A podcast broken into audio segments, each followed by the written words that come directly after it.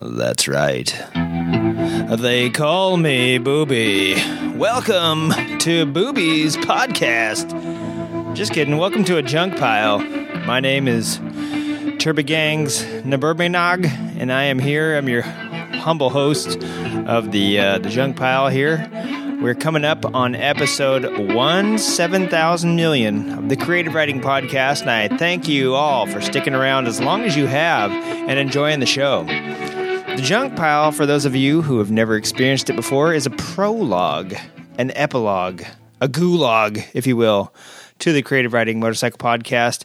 It has grown into quite a monster. We recorded for three hours this week, and that's just two and a half damn hours too much.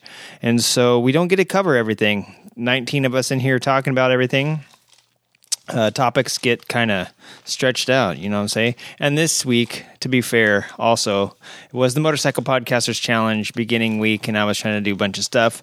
So I just let co host run on with the show. So 45 hours later, I said, We got to hit stop on this thing. It's five the next morning. Come on, man. Like, get real. So, this is the junk pile. and We're going to cover some stuff. The junk pile is kind of like where old junkie gets some things and whips them into your earlobes. I hope you're into having your earlobes have stuff whipped into them. I hear all the kids are doing it these days. So, let's whip some stuff into those ears. Uh, the first thing I wanted to say was happy spring, everybody. It's finally spring has sprung. Everybody's riding. It has been a little misty and dreary here in California. It's kind of, I don't like it. But uh, it was like a thousand degrees two weekends ago, and now it's going to rain this weekend. What the heck? Um, never had it any sort of inclement weather during the Motorcycle Podcasters Challenge, so I was a little bit bummed. However, not as bad as the folks at is it River Rat Cycle Fab, um, the guys that are down in Davenport, Iowa. There, I saw that a whole t- half a town is underwater. So you guys aren't riding yet either, and it's not even snowing. How do you get fired on your day off, Craig? How'd you get fired on your day off? So anyway, enough quotes about from the movie Friday. And how about some quotes about from the podcast, Creative Riding? One of the things I'm really, really, really excited to announce, and I've had this on my, let me see, I've had two junk piles here that I planned on doing. Haven't mentioned it on a damn one. So this is only junk pile number two. So here you go. I'm going to give it to you straight, folks. Mimi and Moto. I know it sounds like a couple strippers down at the Spearmint Gentlemen's Club, but it is, in fact, the motorcycle monkeys riding through the alphabet. We got, had a chance to have Mark Augustin on, who is uh, one of the uh, co authors of this book for kids. Him and his wife, Nancy. Uh, they made this radical book called Mimi and Moto the Motorcycle Monkeys, and then now they're on round two, and they did a Kickstarter. Yours truly, uh, I donated, and I tried to donate with Patreon funds. Through, uh, I asked our patrons first, "Is it okay if we do this?" They're like, "Hell's yeah, this is awesome!" Getting motorcycles in front of little peepers, because as we know right now, the discussion for a while has been uh, kids not riding motorbikes, right? So, how do we get it in front of kids? We engage them through this sort of stuff. So, Mark and Nancy are doing uh, the community's work that we should be ourselves aspiring to do.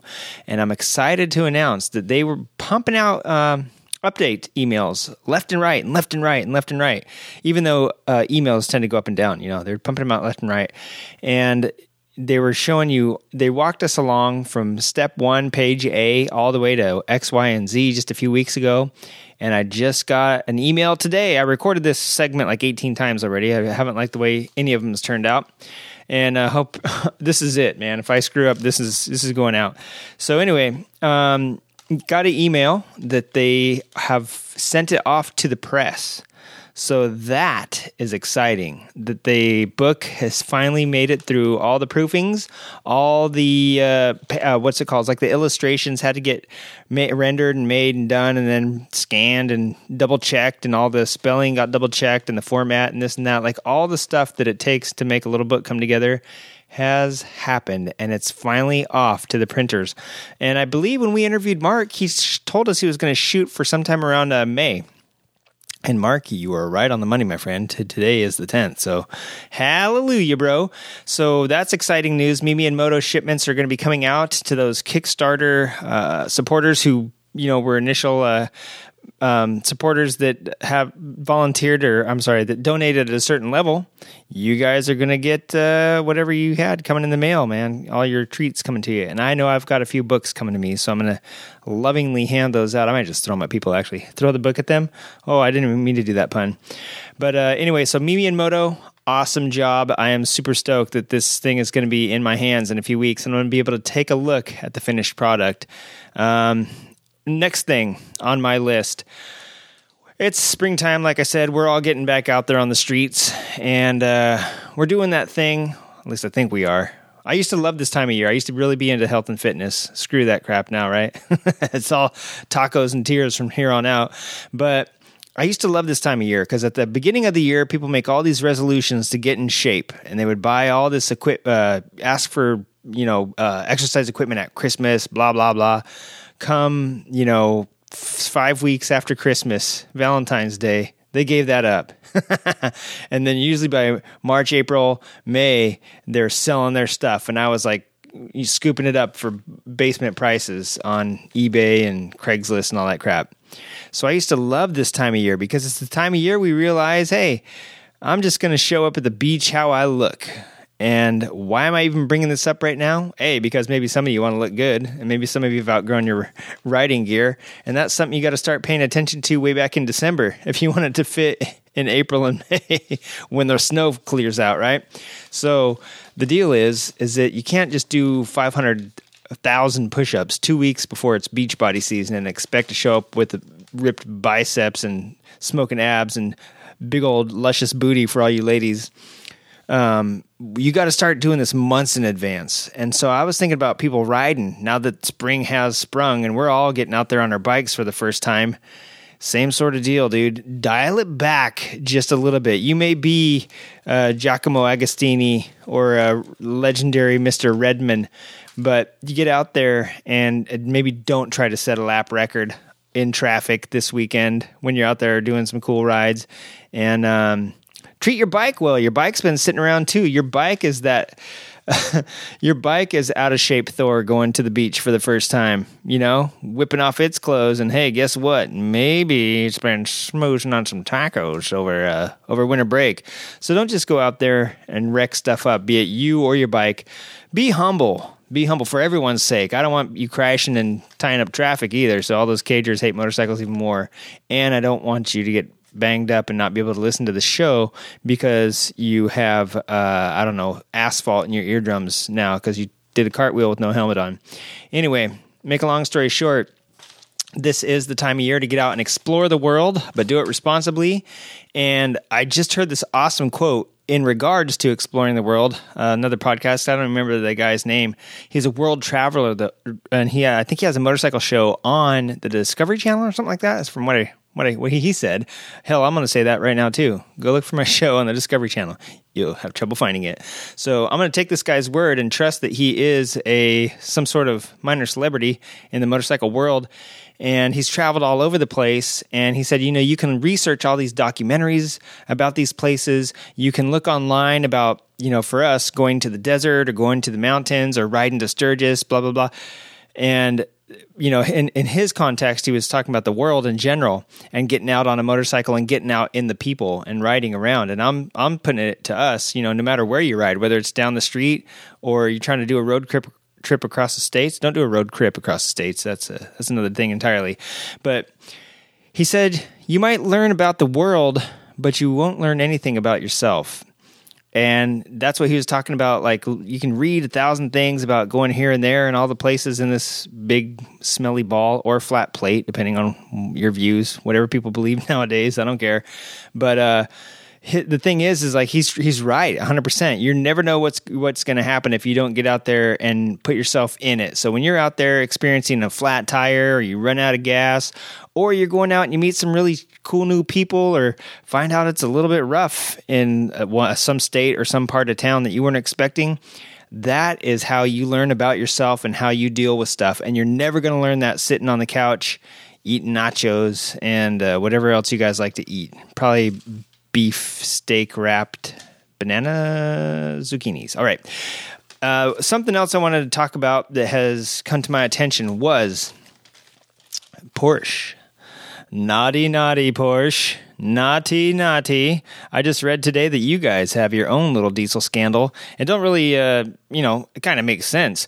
Their uh, sister company, VW, had their own, you know, it's kind of like uh, your brother uh, lives in the same house as you. and I don't know where I was going with this. Never mind. I was going to going to be gross there. But anyway, uh, you know, after VW's Dieselgate was a huge thing that rocked the automotive world a few years ago and they're paying for it dearly in like billions of dollars of fines and all sorts of um, what I forget what they're called, but they're almost like repercussive uh, like programs that they have to take part in and do. They have to do a certain amount of community work, sort of stuff. And it's similar to what Harley Davidson had to do. Harley Davidson, of course, selling the super tuners that were not EPA legal, and they had been selling them for like 10 years or whatever. And they came and they slapped Harley in the face. They pulled the uh, silver golden spoon out of Harley's mouth and spanked him on the butt with it and said, "Listen, not only are you going to do that, but you're also going to do some community stuff." So they built like an they planted an orchard or built like a hydroelectric dam in Minnesota or something. I, I forget what they did, but the main thing being is that they did pay the fine, but they also did uh, some sort of like you know for our regressions we will basically our transgressions not our regressions.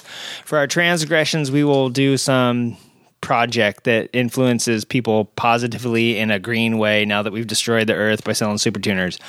Same thing happened with VW and now Porsche and I guarantee that it's going to benefit us as consumers. And politics and auto manufacturing seem to be a cruel world because you mess up and down the line everybody reaps from your benefits right so how are we going to reap reap the benefits from them having crummy diesel tests and cheating?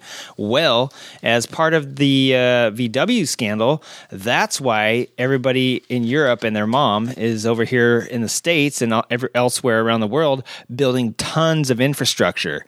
And if you go back to creative-riding.com and look up the Germans are coming and maybe BMW's vision for the future, I forget what the names of the posts were, but just search BMW in Germany and it should pop up uh, they had back in 2016 a, a, vision for the future, and it was going to be all electric. And in my post, the Germans are coming. It was a thing about how Germany and U- the European Union in general. You know, this is pretty like right around br- pre-Brexit. So I, I, don't know how things are being influenced everywhere else. I think Europe is still a, a block, so they're all still for this uh, electrification, but uh, basically they're saying in the next 10 years like or 2020 we want to start this rollout and and we're going to quit. Like volvo is like hey man we're only going to make electric uh, transport trucks and stuff like that and we're only going to make electric sedans. Bmw saying that they are going to fully electric and i believe um, it was either Audi or VW also saying that we're going to hardcore go on this, uh, you know, we're going to have a definite electric presence. Um, and they've had a quite a diesel presence. They proved that diesel and uh, hybrid, all this crazy stuff was viable. They've been doing that for a long time. So now they're like, listen, electric's what we're going to do. We're all, we're, all of us here in Europe are on board. And now that Dieselgate happened and we have to do something as part of our punishment, we're just going to electrify the world so that we can sell our cars in those places. Who's benefiting from that? Of course, Nissan is, Toyota is, and uh, Chevy Volt. Does Ford have an electric car? They must. I mean, who doesn't nowadays, right? As motorcyclists, that's going to facilitate uh, positive growth for people like Harley Davidson that are getting t- into the space. Energica and Lightning and Zero and probably I'm guessing that Indian's going to pull the uh, the Brammo badges off of their Victory Empulse and stick Indian on it at some point. But even Honda, you know, Honda has a rich history with Mugen. You know, their little buddies over there doing the electric stuff, racing TT bikes around Isle of Man and uh, you know they have that uh, CR. Actually, I read two different sources. It says it was a CR 250. One said it was a CR 450 chassis. Whatever it is, they just released an, an a kind of an update to their prototype electric dirt bike. It looks pretty sweet. I seen video of it riding around in Japan somewhere. But the big news is that quietly, you know, we've seen electric stuff from Yamaha and Honda and even KTM with the E Ride, right? And we haven't seen a lot from everybody else. But uh, Kawasaki sneaks in, and I just saw, was it a couple weeks ago? Yeah, I guess it was a couple weeks ago now. They have an, a patent uh, filing for an electric swappable battery. The bike looks like a Ninja and it looks pretty sweet. And I was reading this article on Electrek. I get a lot of my electric news there. And they were talking about how bicycle batteries are pretty manageable at 12 pounds, but the. Uh, motorcycle, an urban electric motorcycle that tops out at 45 miles an hour has a barely manageable 35 pound battery. First thing I thought of was, hey, nerd, do some curls for Pete's sake. 35 pounds? Like one of my son's legs weighs 35 pounds. I have a huge kid and I still throw him in the air when uh, my failing back permits. The, the kid's so heavy. He's uh, 70 something pounds and he's only seven. He weighs 10 pounds per year of age that he is. So he's like 75 pounds. And uh, he's a, a 35 pound battery, dude. I could carry that all day. Um, try carrying a 1800 cc motor around. Even a 500 cc motor is heavy as all get out.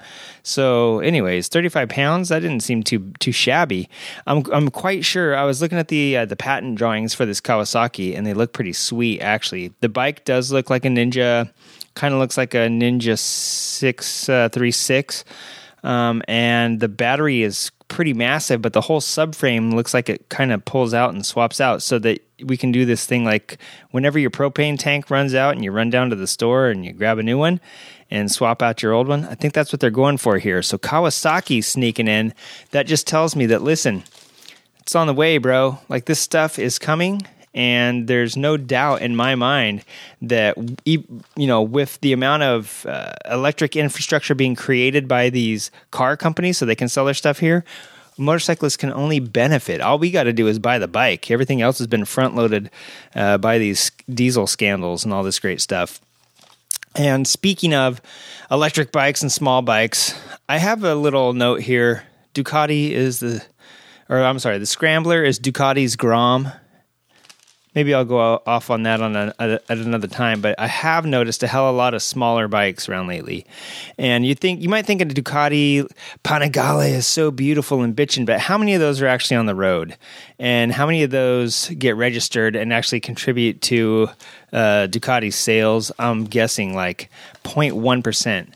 On the other hand, when you think of a Honda, you think of a CBR 1000RR. Hell, you even think of like an Africa Twin or a Goldwing. And how many of those actually contribute to?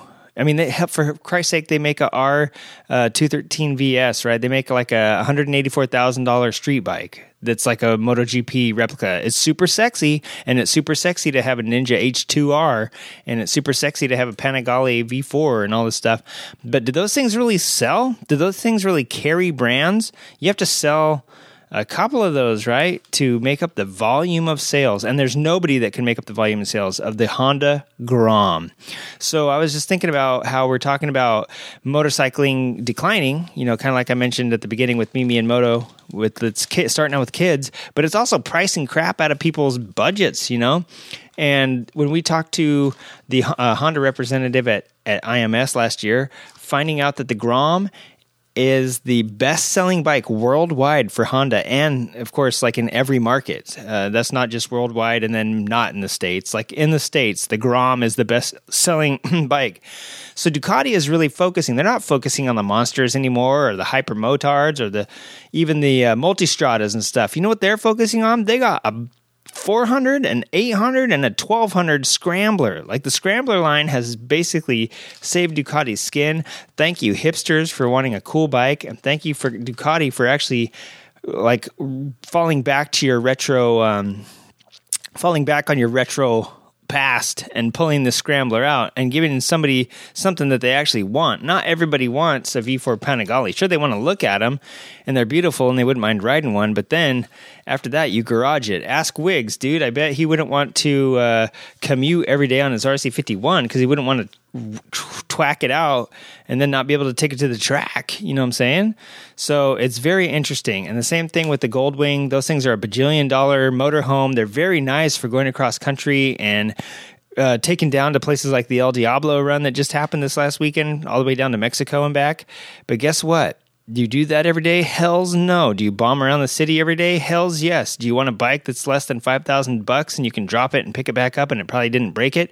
Hell's yes. And it's not 900 pounds like a Harley Davidson bagger or or a um, Goldwing. So you can pick actually pick it up when you drop it, right? So it's very interesting to me. And uh, I saw Ninja 400. That's kind of also what made this rant for me. I've seen a lot of scooters and smaller bikes popping up.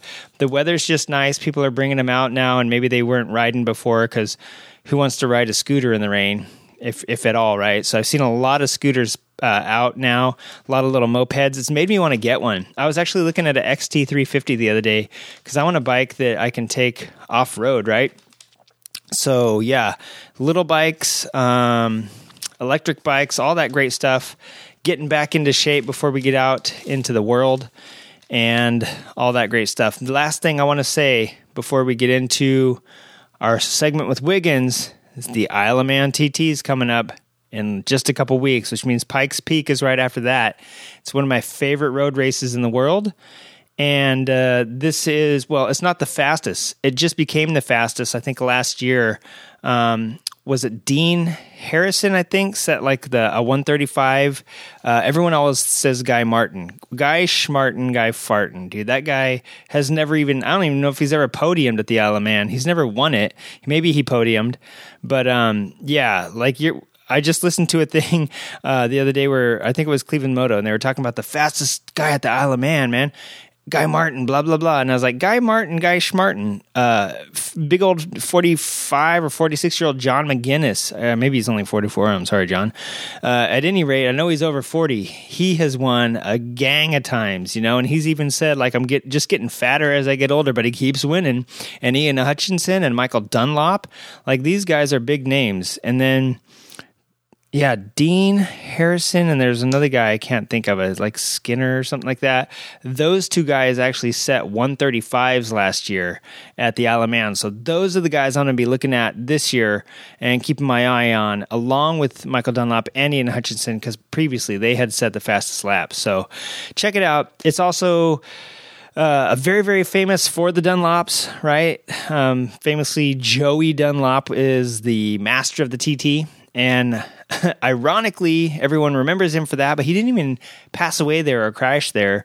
He uh, he passed away on a 125 in Estonia at Tallinn or Tallinn. I don't know the name, how to pronounce it, but he was qualifying in a 125 race in Estonia when he biffed it and uh, gave up the ghost quite literally. That was in 2000. 2008, his brother Robert, which is Michael's dad, um, he was on a 250 at I think he was in the Northwest 200 and he crashed. And I think Michael went Michael was in that race and he passed. He didn't know who it was I guess when he passed the wreckage. And he went on to win that race. And so that was awesome. And you know sad tragic and happy at the same time. I just read his biography called Road Racer. It's in my blood just a few like right around November December awesome book, awesome book, and it was prepping me for this year's uh, TT, you know. And so his brother William also passed away ten years later, just last year, 2018.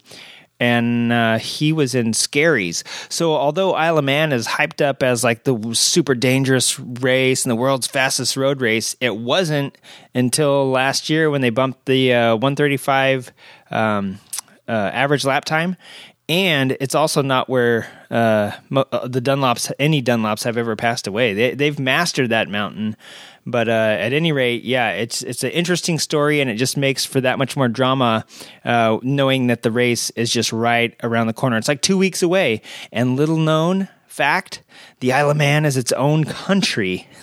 it's not Ireland, it's not Scotland, England, or Wales. It is Man. So the Manx TT also happens right after that, which is like the uh, classic and not crazy. You know, the Isle of Man TT and the Manx TT are separate things. So you got to know that too. It's there's like a whole. Uh, fortnight of the TT, and then there's like whole fortnight a couple weeks later of the classic TT and the Manx TT and all that great stuff. So it's like a whole month of racing on that island, uh, and it's just an incredible story. So check it out. And now we all love him. We all know him. We I miss him. He hasn't been in the studio for a couple weeks now. It's Wiggity McGiggity. And Wiggity McGiggity is coming up, and he's been on the road. He's going to be racing out tomorrow at the Paris Half Mile. in the Super Duper Hooligans class, I believe. So go check him out if you're in the area. And I'm going to try and make it out there, Wigs. I certainly am. And I just want to support you. And if I can't make it for some reason, um, I'm going to watch you on Fans Choice. But my plans, it's only an hour away. It's like I'm just going to plan on being getting down there. And uh, so check him out. Wigs McGigs, here he is talking about his trip to Tennessee and this uh, Smoky Mountain Harley Davidson, I believe, uh, Tennessee Super Hooligan round. Take it away, Wig.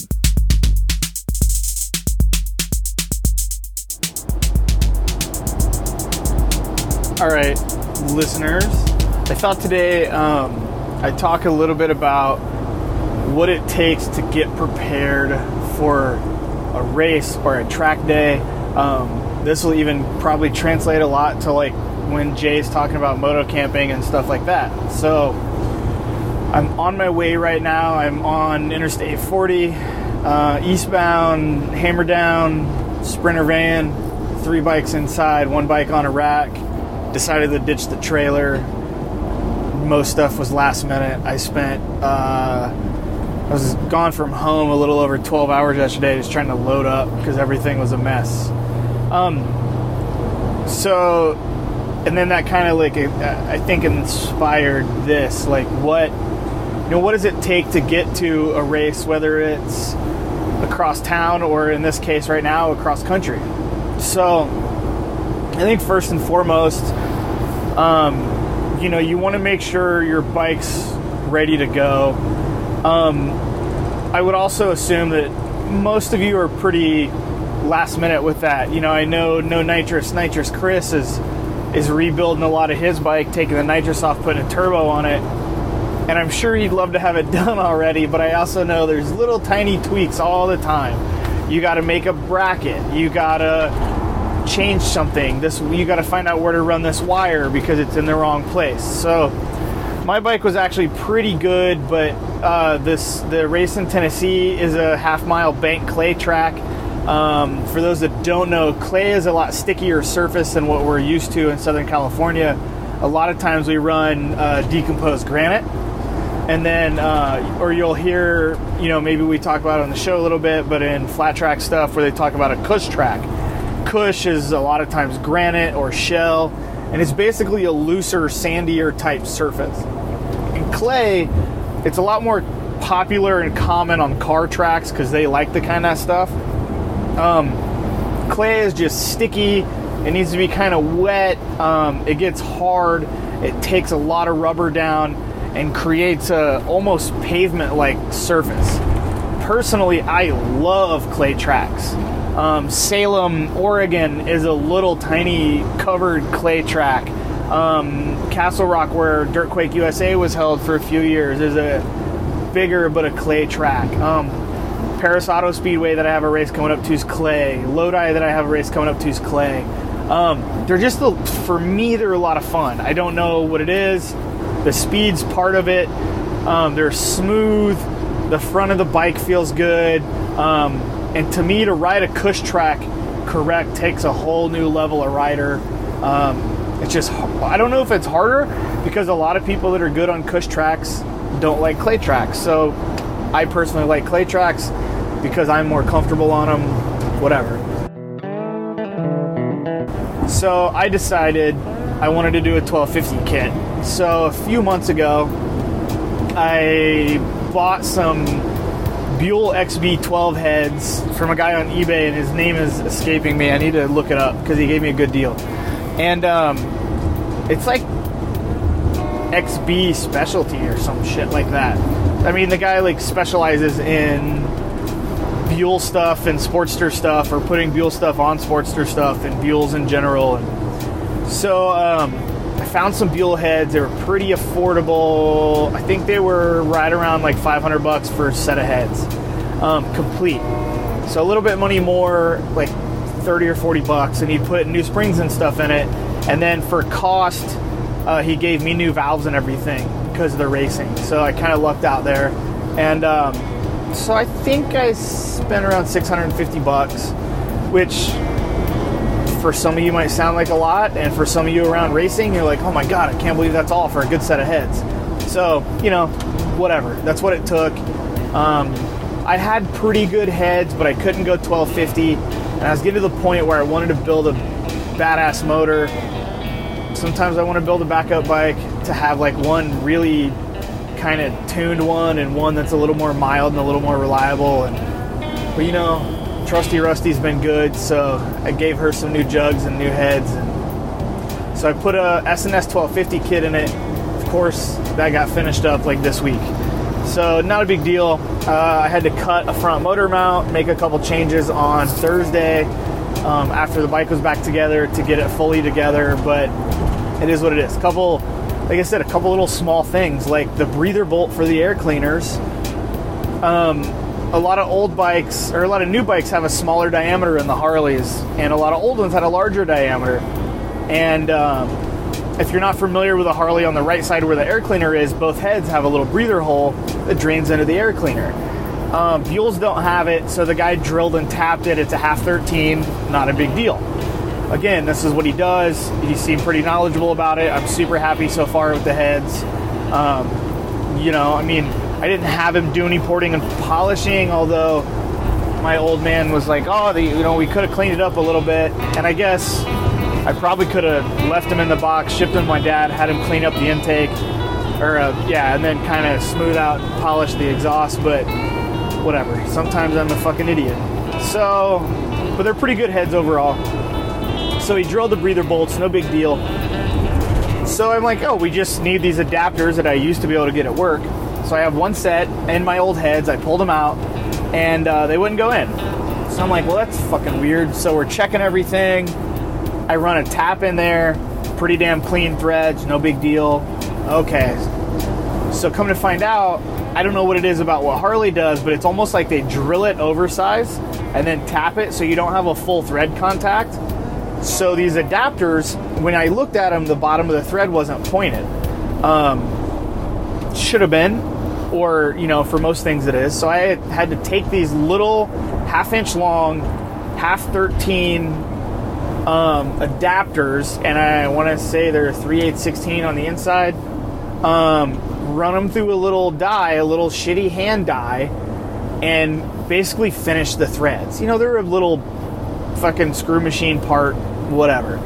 So got them as deep as I could get them. They have a slot in them to get them in and out. So you got to run like a really big screwdriver or a special tool that no one has. And the screwdriver, of course, is like a 16th inch too small. Fucking, those of you who race will really understand. Those of you who wrench on your own stuff, you still get it, right? So anyway, bike back together, semi last minute, but not a big deal. Like still all good. Got a few heat cycles. It'll get broken in at the racetrack because it's a fucking race motor. Um, I know everyone has mixed, different beliefs on how you break in a motor. Uh, I've always been taught by the guy I always trusted the most to build my motors, which was my old man. Um, fucking break it in like you're gonna ride it. So it gets some heat cycles. I'll uh, I'll heat cycle it again at the track. I'll do a couple easy runs, but um, then it's gonna get turned turned the fuck on and it's gonna go for it, and hopefully it's gonna stay together. The last motor got basically or last motor same bottom end. I just redid the top end really to make it bigger. Um, props to my old man again. Fucking thing came apart and looked beautiful.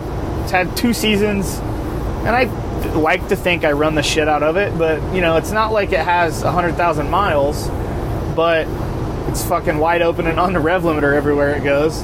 Um, so it came apart beautiful. Unfortunately, he wasn't in town to do the top end on this one. Like I said, that's kind of my preferred motor builder, but I'm also poor and he's in a long way away. So, yeah, I mean, it'll, it'll get turned on and we're gonna go for it. The bottom end, um, last motor rebuilt, broken piston, um, had to end up splitting the cases, and uh, so luckily he was in town a little early to take bikes around for our racing. Um, those of you who don't know, most of the time for hooligan racing, my truck tows a trailer. Um, and everyone kind of chips in and pays, you know, their fair share in theory to get bikes around. And um, but that fair share usually doesn't really cover a driver. So luckily, my old man is retired. Um, he loves racing probably more than he loves me, and uh, so he was out. He's gonna be mad at me because he listens to this. He was out and uh, had some time. I'm like, hey, let's do this, freshen up this top end. Slid the cylinder off, and um, piston skirt was broken. Hindsight, probably could have pulled the motor out, turned it upside down, got all the pieces out of it. Those of you who are motor builders uh, would never do that. I'm always like, I don't have money if I fucking trash a bottom end, so I don't really want to do that. And then, um, let's see. So he decided he had to split the cases. This is a guy who never built a Harley motor in his life, but he's built everything else. So, no nitrous, Chris. If you have any questions about building the motor, I, I know a guy that can help. Um, he's not too far from you. Not to volunteer out his services, but you know. So, anyway, that motor gets totally split, totally put back together, and broken in at the racetrack. You know, heat cycles and, and broken in. So, and it was great. Fucking lasted. I still have the cylinders and heads. If something happens, I've got them. If I got another bike and it wanted a better top end, I've got it. You know, so whatever. Um, so that's all part of getting ready. You know, you make sure your bike's ready. I like how I just blew 10 minutes on talking about my bike, but your bike needs to be ready. Uh, I've done some moto trips uh, in 2012. I think I've talked about on the show. I did a trip literally from Southern California across the 10 through Texas and uh, up to Birmingham. We stopped at Barber, uh, up into actually Knoxville to visit a friend of mine, Corey, who still lives in Knoxville, Maryville. Rode the tail of the dragon, then headed up to the uh, over to the east coast and up to the northeast, and then back in through Ac- or through uh, yeah, kind of through Akron. Stopped at um, Niagara Falls, stopped at the Rock and Roll Hall of Fame, back through Indiana, and then all the way up to or went through South Dakota through Sturgis like the week after the show. So shit was still there, but it was dead. Uh, up through into Washington and then down the West Coast or down the five because I was out of time. But you know, I put brand new tires on the bike before I left. Um, oil change before I left because I'm also not a guy that's going to change the fucking oil. So I went 10,000 miles on it on that trip, just adding oil as it needed. And it's a Harley, so it needed. So it was pretty fresh. Um, yeah, brand new tires. Check check the brake pads. Check stuff. Make sure the battery's good. You know, and and stuff can still happen, but you just kind of give it all a once over. And if there was something that I was iffy and I was putting off, it got fixed. Um, so yeah, you make sure your bike's good, and then that trip's actually a good example too. Jay talks a lot about hydration. I was dehydrating across Arizona all day. It was hot. I think I left early August. Maybe I got back early August, and I was gone literally a month. So, um, yeah, I I was drinking. I was so hot. I was drinking water, and my stomach was full of water. I felt like crap because I had a stomach full of water, but I was still dehydrated because I couldn't process it fast enough. So, you know, she talks about staying hydrated. It's definitely a good tip. Um, so past the bike, like a trip like this, what I did this week, as I was thinking about what I needed to take, I got on my phone. Most of you have smartphones. Um, Apple has a little thing called Notes. I keep a bunch of notes on my phone. Um, any of you racers out there that listen to this, uh, I have a the gearing I ran at most of the tracks is on my phone. I've slacked off keeping track the last year and a half because, yeah, I don't know, not as serious as I was, I guess. But I've still got a lot of it, and it's still kind of relative, and I can see where I was at and kind of base it on that stuff. So, and I'm one of those racers. Like, if I tell you my gearing and you beat me because of it, then high five. You know, that's what it is. So, I have my gearing. Welcome to it. But I have that on there. Um, for those of you Instagram users, I have a couple where I've put like my sponsors, ads, and hashtags. And then for my knife making too, like a little hashtag set, just like four or five, where I can go in, I can copy it, and I can paste it into my Instagram so it's there, and I don't have to try and remember people and do all that stuff. And um, so it just kind of helps to keep all those people happy, and it, it, yeah, so it's right on my phone. So um, you can do a grocery list and all kinds of shit. So I did a list. I just labeled it Tennessee, and then I said I need to pack my clothes, and if there's anything special, and I need to make sure that I have my race gear and I need to make sure like food and snacks and water. Um, grab my gas can because I just built a 1250 with Buell heads. It's got way more compression than it had. I bought a can of race fuel. Uh, I might try some aviation fuel because my dad won't shut up about it. Um, so just stuff like that. Like what did I need for the bike, for myself, things like that. Um, so all that got like put on a little list if you just click the line, it pops up on the screen uh, a little check mark. And you can click it and it'll add a little box um, or a little circle to it. So you put that on every line and you don't have to be the beginning of the line. I learned this actually today. One time I did it and I made sure the cursor is at the beginning of the line every time. You can just click the line, it'll put a little check it like it comes up like a menu, right? And uh, you just click the check and it puts the beginning of the line. So then, when I loaded the gas can, I checked it. When I loaded the race fuel can, because you want to mix it, I'm not going to run it pure. I would check it. When I got my race gear, and I went through and made sure I had, uh, you know, my boots and my gloves and my helmet and my jacket. Um, then I checked off the race gear, and then I did, um, yeah, clothing and all that stuff. So and I brought thank you Icon and my amazing gear sponsorship. I cannot and I feel fortunate I don't crash enough to need all the gear that I am budgeted throughout the year. So uh, my mom and her husband, more her husband, kept saying that he likes some certain helmet, and then he kind of said, "Hey, our helmets are old." And these are people that ride in Indiana and they never ride with a helmet unless they have to. So they had these little half helmets. And I'm like, you want a full face? If you'll wear a full face helmet, I will get you one. So I had them look on the website and see what color they wanted, and they both wanted white. So uh, I said, well, shoot me your size and I'll get you one. I actually tried to order Corey a set of gloves.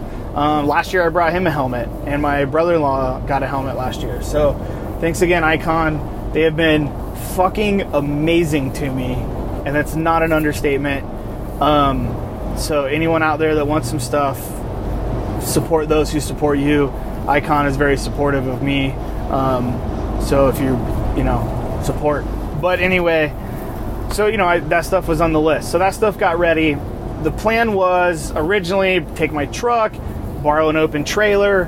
Uh, I brought four bikes. I was trying to bring five for my one for my dad's cousin. Didn't work out. And honestly, when I talked to him this morning, he sounded relieved that I wasn't bringing him a bike he kind of wanted to relax more, which is cool. I respect that. And a lot of it, honestly, was more I wanted to ride with him than he wanted to ride, which is also fun. Um, I was actually originally trying to bring one for Corey, and then he high sided his fucking 50 and broke a bunch of bones. So, you dumbass. But at the same time, congratulations on wrecking your race bike and breaking shit. It happens to the best of us. Um, you know, two kinds of riders those that have been down and those that'll go down. So, and high sides, you know, you were pushing it. Fucking, that's part of life. So, heal up. But anyway, I tried to, um, I was to bring him a bike out too.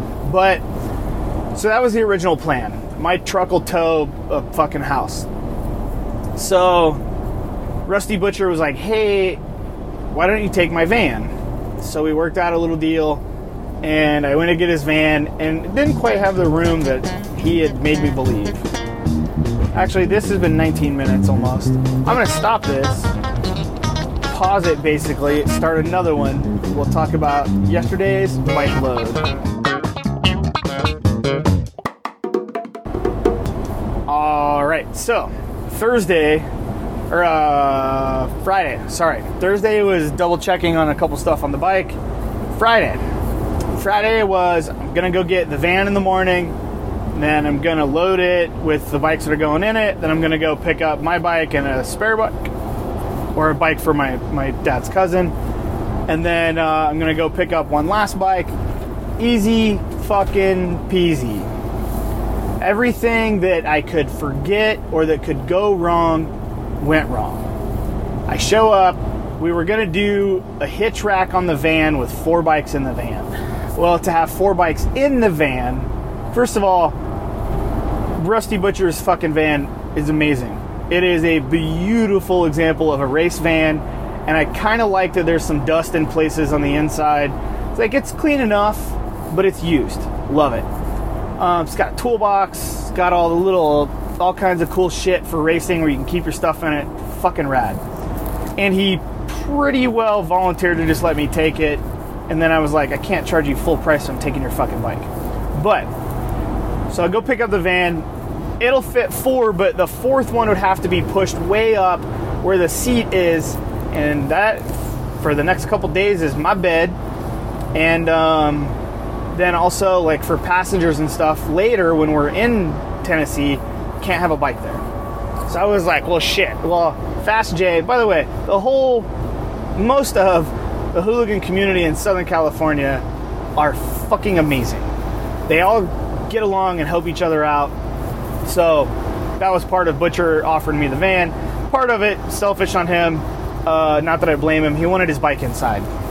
If he could get it, so yeah, fucking, we'll put it inside because you have a van. So go to pick up my bike, spare bike, Fast J's. Fast J had told me I could borrow a trailer, so drive over there, load my bike in, go to pick up the trailer.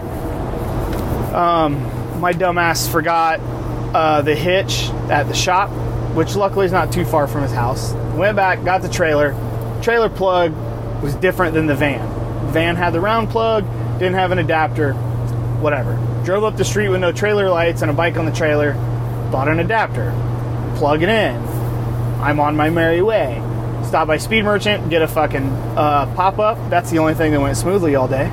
Uh, by the way, if you guys, especially because I know a lot of our listeners are sport bike guys and some of our listeners are Harley motor engineers, check out Speed Merchant's feed. I actually need to post a photo of the bike in progress. Ronnie built of Speed Merchant. Um, the more known name is the business Speed Merchant. His little shop and his nickname is Bronny. So Bronny built bikes is building another Harley Davidson Softail to ride from Milwaukee to California. Um, he's got a little gray in his beard, and he put clip-ons on it and a, a GPZ Cowie tank. And he's putting a little Cowie repop fairing on it and a badass handmade aluminum tail section that looks like it's off a fucking 70s sport bike. It's got some Dymag 17s. Um, fucking amazing. Like, sometimes Bronny has my favorite bike I've ever seen, and then he builds another one, and it's hard for that not to be my favorite. Uh, really dig his style. So, and he's like super humble about it. And he's like excited when motorcycle people are like excited. You know what I mean? Some people are like, oh, you don't have money? I don't care. He's the type of guy where you're like, I had a GPZ back in the 70s and I used to road race it. That's what he wants to talk to, which is, isn't totally true. Bronny doesn't want to talk to very many people at all. And I get that. But next subject. So that went smoothly. Cruise over to see Sean from Suicide Machine to pick up his bike. And, and there was like little things. Mark had to go. He sent one of his employees to go pick up current registration for the van and just you know by the time stuff gets loaded up and gear bags are all ready and whatever so i go over to suicide machine sean very you know nicely offers his trailer because it's enclosed and i'm like i don't know if this van's that powerful it's a very short enclosed you could maybe fit three hooligan bikes in it i know you could fit three but it'd be tight so two fit super comfortably no big deal plug the trailer in lights don't come on I never even checked a U-Haul when I got the adapter. I just fucking plugged it in. It's bright daylight, you know? And it was an open trailer. So it ends up being the van didn't get a tow package when it was bought new, so the uh, the little trailer plug is wired. It was like spliced into the taillights, and it's a pretty new Mercedes. And if you overload the circuit, it's not going to blow a fuse. It just like shuts shit down. Uh, it's CAN bus and all that fancy shit. Some people love it, some people hate it. I'm not really saying either way. Um, I'm just saying if you got one, you can't ghetto wire the fucking trailer plug. So we dicked with it for four hours. Sean fucking went to work wasn't like, oh, dude, you don't have trailer lights. He was like, let's start checking shit. So thank you again, Sean. So we ended up literally finding an open fuse spot that had a power, an auxiliary fuse in the fuse box. It only had one little, like it only had the power side, it didn't have the other side. So we took a fuse, took a piece of wire and folded over the fucking fuse, shoved it in the fuse box so the power was running across the fuse. And then we ran this little piece of wire that he had that was actually solid, like speaker wire. It wasn't even braided, was super small wire gauge. Luckily, there were two sides and we used both of them because, you know, ran it like up, back the van. Like, luckily, the roof of the van and the back is all open, so you have the little uh, braces across. So we were able to run it in there pretty clean all the way to the back. And then we plug it in, we ground. So the trailer has running lights. No brake light, no turn signals, running lights. And I'm like, fuck it, I'm good. Which probably would be. Um, turn the van off or the lights off on the van, trailer stays off. So, in our, well, and I don't know, my dumbass picking a fuse spot, this one says auxiliary, and it's not like it's like auxiliary hooked to the ignition and auxiliary always on. No, this one was always on. So then we wire in a little switch and use that fancy aluminum duct tape stuff and like literally duct tape it to the side of the fuse cover in this fucking Mercedes Sprinter van. So, whatever. So I drive home and I'm just like, this isn't gonna fucking work. Um, and driving the van today, I'm glad I ditched the trailer because it's it's not my Dodge. It's not my fucking Cummins diesel pulling a trailer. It'll do it, but I'm going 2,200 miles one way. Um, it's I'm doing 70 with cruise, and I'm in Eastern California, about to hit Arizona, and it's just like with the winds and with it's just not that stout stout of a motor. So and it's fucking loaded. So I text Mark on the on the way home, and I'm like, hey, uh, are you gonna be at the shop tomorrow? I kind of want to ditch this trailer. He was against the trailer from the start, but I was trying to take one more bike. So this morning, get up, get all my stuff loaded, double check, say the goodbyes, head over to Mark's, unload the two bikes out of the trailer, lock up the trailer, push it up against the wall close that is shop parking, take Fast J's extra bike that I was going to take out, park that in the shop, put a fucking hitch mount rack on the van, which Mark uses all the time and swears they're fine, even with a fucking Sportster on them. So do that. And uh, I am, you know, took a couple hours to do all that bullshit because we had to remove the spare tire off the van because it stuck out too far for the the Harley would hit it and then it would be all leaned out. So we had to rearrange in the inside a little bit because I still wanted a spare tire. And he's got fucking like off-road spare tire, so it's fucking huge. Um, just like little bullshit. Finally on the road, but that is my my motorcycle pickup day, and then leaving the next day. I was gonna try and leave at like 10 or 11 or noon from my house. I left at uh, 11 from my house, which is totally fine, and cruised down to his shop, got him, did all that. So I left Corona at 2 2 my time. It is currently, I don't know actually what time it is my time, because my watch is off because I was tired of being in the fucking van. And, uh, oh, it's currently 5.15. So, there's a clock in the van. I just had to find it on the fancy fucking radio. So that's it. That's like the day before, like loading up bikes, stuff like that. Now, a lot of you that do go racing or that do go moto camping, you're not going to be loading up bikes from different parts. And a lot of times when we do this, everyone, what we've done in the past was everyone drops their shit off at Brawny's shop. Well, it really, then it really takes a day from Brawny because not like everyone just drops their shit off at one time and helps load.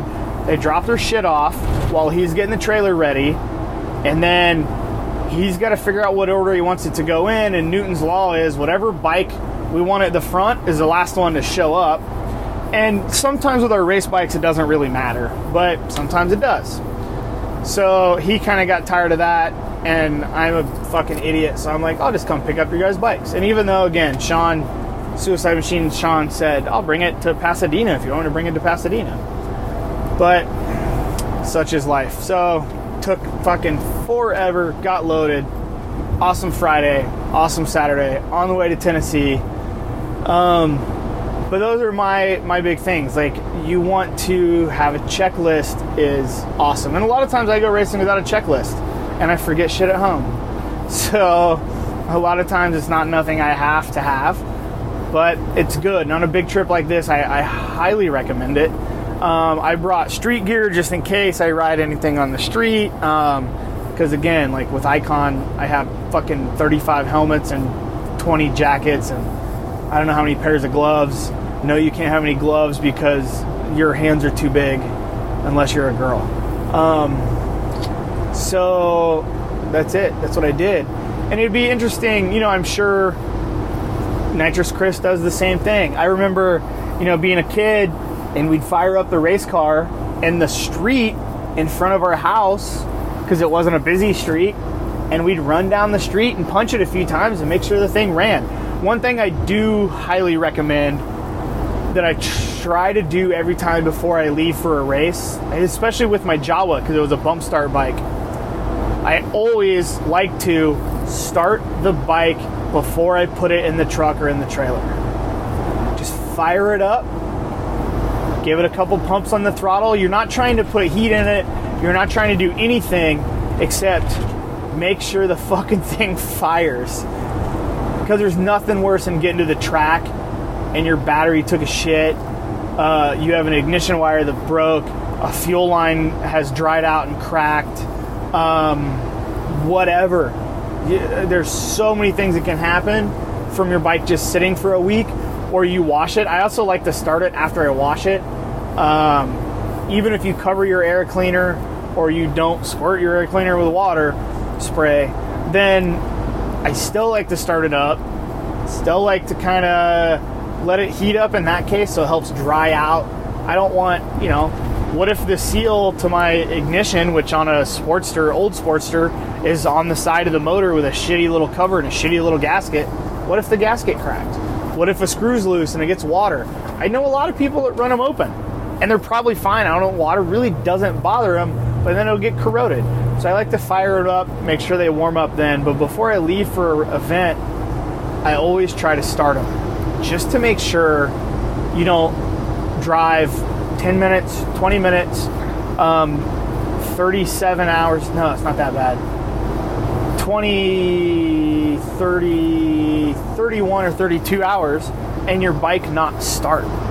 Now, there's a chance that I started it before I left, and when I drive to Tennessee, it won't start again. But, you know, I, I, that's a harder one, and you can't do much with that. So, those are some of my recommendations. I don't think I have any more.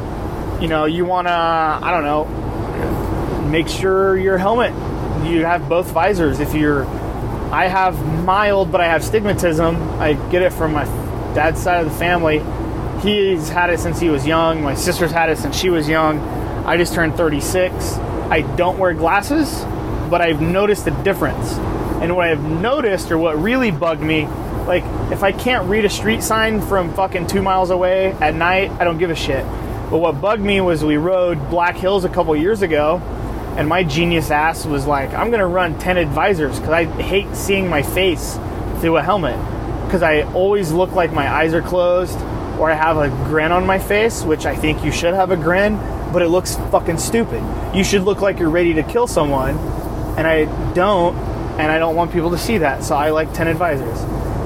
But I, um, and it, you know, it was my first time on the bigger clay track, and I ran a tinted advisor and I couldn't see the groove, so I was uh, running the low line, and the high line was faster, and it and fucking it bummed me out because I just felt like I couldn't see where I wanted to be, so I wanted to go run low because the inside of the turn was there and I could see that.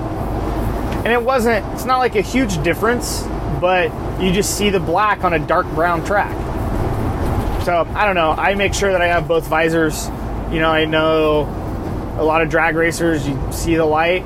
I don't know if you really have a groove you shoot for. I don't, do you ride down the tire track? I don't know. With all that VHT on the track, that shit's weird. But So do stuff like that. You know, make sure you have both gloves. I like to put my glove back in my my gloves back in my helmet when I'm done, but when I'm packing, I pull gloves out to make sure I have them. So that's where I put them to know where they're going to be, but then I want to make sure that they're still there. So um, I usually take one or two jackets because again, I have a fucking abundance and a couple pair of pants the race in Tennessee. We're having a practice day on Friday and a race on Saturday. So I'm bringing shit for both days. I'm gonna have gear for everything because I do. Maybe it's just the hooligan thing, or maybe it's just whatever. But on a practice day, I'm not gonna go out in a t-shirt, but I'm not gonna wear like my full leathers either. So, and actually, God bless Icon, they actually got me a size bigger than I said from whatever I read and then I ended up going a size bigger. They fit like a champ on my RC51, but I can't ride my flat tracker in them. And I think that the race at um, Paris half mile, I'm gonna have to wear them, but I'm too fat. And you sit on a flat tracker like with your chest out and your shoulders back, and you sit upright kind of, and they don't fit. On my RC at the Willow, I'm hunched over and they fit like a fucking champ, but my belly's in the way. So let's see those are the major things to get what I, you know, that was my course of action this week to get prepared for an event. Um, you know, it seems like a headache, but sometimes it is, sometimes it isn't. Some people have an enclosed trailer they can leave stuff in. We all live in Southern California and there's just not really room for it. So, it is what it is. That's my story for the week. Uh, I might do some more of these little memos this one is up to 17 minutes, so I'm going to stop that. That'll give Turdman about 40 minute show of me rambling about getting ready, telling short little stories. I hope you enjoyed this segment. It's called, uh, according to my phone, it's called I-40E, um, number one and number two, because I guess my phone looked at my map to know what I was doing for my voice memo. So hopefully this sounds clear too. Obviously, Turdman's going to hear it before he releases it but or he'll listen. Yeah, he listens to the whole damn show before he releases it. Make sure there's nothing weird. What a hell of a producer we have, you know. So if it sounds good and he tells me it sounds good, then you guys might get some more of this. Unfortunately, my Instagram accounts on my phone are full between my main racing stuff, my knife making, Field Initiative Knives. Don't forget to check that out. Let me know what you need. I got all your cutlery needs handled, whether you need an EDC knife, a big camping knife, or a kitchen knife. You can have number two because I've only made one. Now, um, and then I have a family account that's all private, and then I have uh, another account for like when I like first got into knife stuff that was separate from my racing. And then I have SoCal Hooligans. That is me, if anyone wonders. So when they see SoCal underscore Hooligans, that is mine. Um, I say it's mine, it's everyone's to enjoy, even outside of SoCal. It's not, you know, I don't think hooligans should be one person's. I don't think it should be copyrighted or trademarked. I think just because you add the name super duper in front of it doesn't make you fucking cool. Um, but so SoCal Hooligans is, uh, that's my IG. And so my phone won't let me log in anymore. Otherwise, I would do some stuff for Turdman. We had this conversation earlier, but he'll have to do it. Maybe I can take some videos and send him some videos. Or I can also tag him and he can repost them. So yeah, it's uh that's what's going on right now. I hope everyone enjoyed this segment and uh, wish me luck. And I wish all of you luck in your next adventure, whether it's a quarter mile with a turbocharger or know, 500 miles or 1,000 miles with a fucking tent and sleeping bag on your bike. So, or, you know, riding to work in the morning because we all know how sketchy that can be sometimes. Peace and axle grease. Thank you, Wiggins. Thank you, Wiggins. And that concludes this episode of The Junk Pile. And uh, thank you all for hanging around. It's an hour and we haven't even started creative riding yet. Stick around. And those of you who won tickets, you're going to find out next on the Creative Riding Motorcycle podcast, which is coming up right now. biscuits and gravy. Booby. Hello and welcome to another episode of Creative Riding, the motorcycle podcast that brings you two wheel topics from around the globe. Tonight's show is brought to you by our supporters on Patreon. If you'd like to become a patron of the show, go to www.patreon.com forward slash creative riding to find out more. Now, to our regularly scheduled show, show, show. Hello, everybody. Welcome back to another fabulous episode of Creative Riding Motorcycle Podcast. We're going to get to the show right now in a few hot seconds, but first, I wanted to give everybody, uh, they've already waited an hour to see if they won some tickets to the Sacramento Mile. I want to thank basically uh, Darwin at Law Tigers. Thank you so much for making this possible and reaching out to us. And thank you for co- your continued support. And thank you to Liza from the Motorcycles and Misfits, the friend of the AMA award winner, uh, three time um, Chickistan tour leader, uh, all around great gal. And uh, I got to say, partner in crime extraordinaire. Thank you so much for putting up with my BS, helping me out with this challenge, and not making me pay the $4,332 for a 13 second bit on your show. Liza, thank you so much for having the second half of the phrases ready. Last week's phrase was a little doozy, but it came from a quote, and I might pay, play that quote for you in a minute. It came from Wiggs, something he said way back in episode 169, I want to say. if you skip in about 28 minutes, maybe you'll hear it. Maybe it's an hour and 28. I think it's 28 minutes. So, at any rate, the first week was Go Fast, Turn Left. Last week was Chew Big Red or FU. And I think the whole quote was if Kylie Jenner says chew big red or FU, you chew big red. So thank you for that, Wiggins. Uh, little gold, little Hoosier gold, as we call it around this studio. And now, with no further ado, I would like to announce the winner, the first winner of the pair of tickets to the Sacramento Mile. And I did the drawing two different ways because I I got some very last minute entries, and uh, thank you everyone who participated. I did the drawing three different ways, two different ways, and the outcomes were exactly the same. So I know I did it right. So here we go. The winner of the first pair of tickets to the Sacramento Mile, presented by Law Tigers, America's motorcycle lawyers, is. Uh,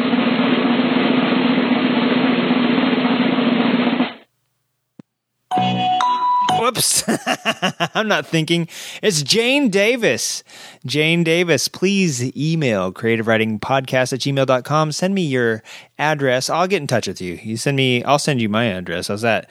And uh, you send me uh, whatever you just don't send me a pipe bomb. Um, but yeah, I will get in touch with you. We'll get the tickets hooked up to you, and there's a little bit more information I need to talk to you about. And the second winner, let me get my uh, little piece of paper over here. Come over here. I'm using the force right now. You can't see it, but I'm trying to get. Uh, God dang it! I knew I couldn't do this. Oh well. The second winner is of pair tickets number two to the Sacramento Mile, the first mile of the 2019 AFT Flat Track season presented by Law Tigers is.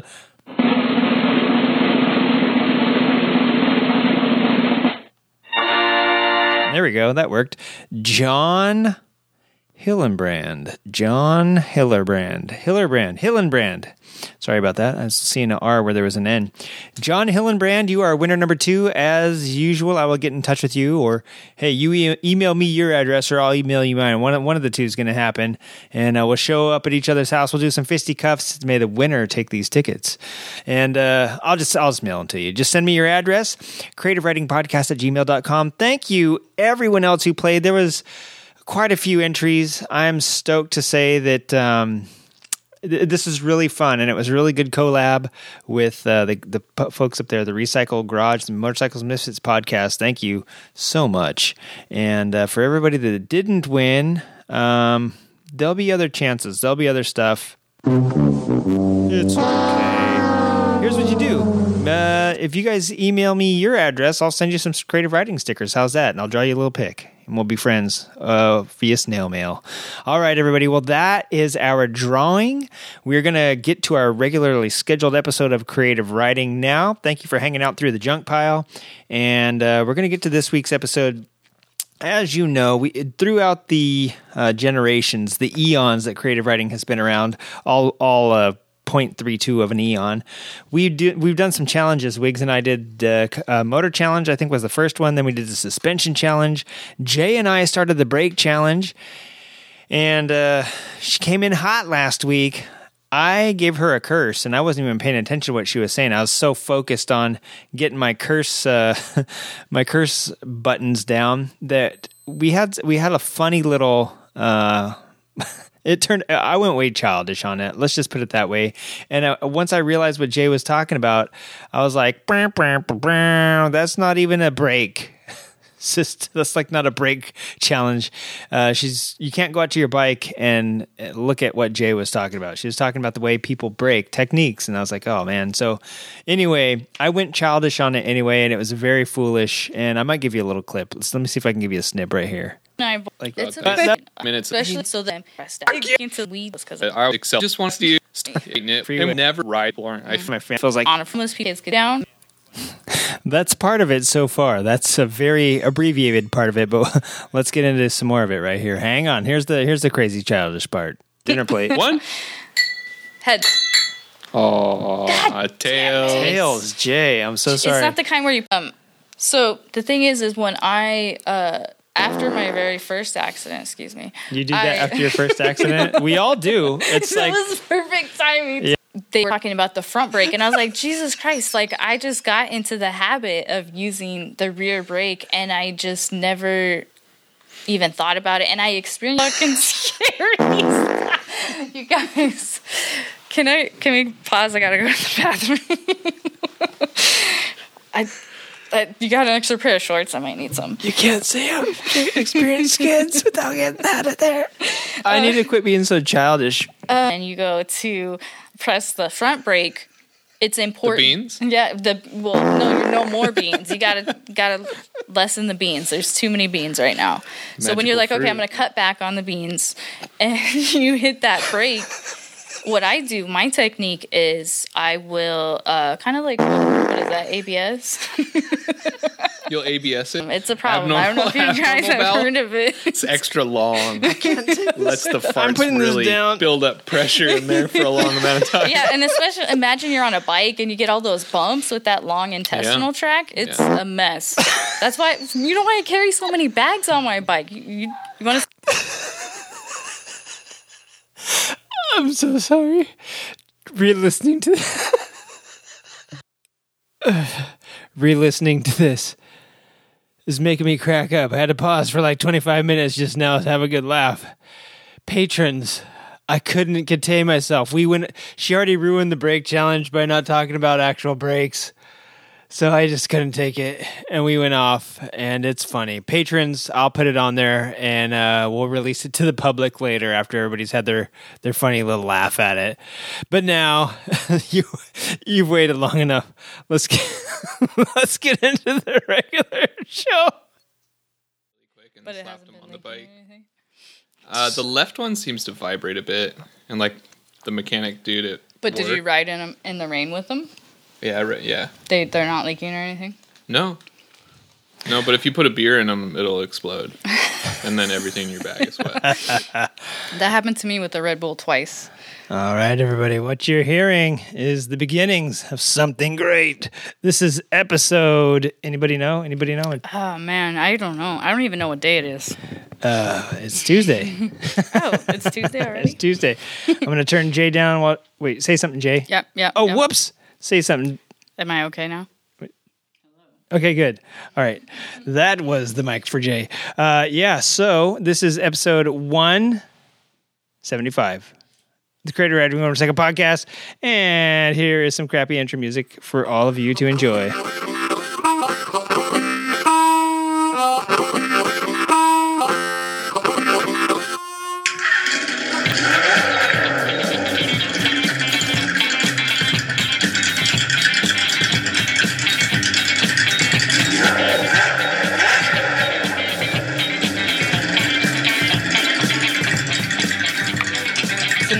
Better. How extended is it? Super extended. All right, everybody. a little motorcycle brapping at the end. All right, everybody. Welcome to Creative Riding Motorcycle Podcast episode. I just told you 175. Am I too loud? A little bit. Remember, you can turn yourself down up there too. Yeah, with my go go Go go gadget arms. arm. All right, I will turn myself down for a little bit for you There guys. you there you go. All right, and everybody on the interpod waves out there, uh, we are cruising along. Wiggins is out of town again tonight, so Jay and I are holding down the fort. We're going to bring you a little bit of a break challenge again, and um, a couple things I wanted to talk about that happened this past weekend, and a couple things that are coming up that are going to be friggin' awesome. And in the studio tonight, that mysterious, uh, delirious voice you heard earlier was Dane. Wait, let me see what Jay told me to introduce you as. Uh, here it is, Dane, the dirty Mang. I, did, I said stinky. Oh yes, definitely. Stinky. I can't find it. I took a shower said today, but it was too long stinky ago already. Ming. Dane Mang. Dang the Stinky stinky, Stinky Mang. Mang.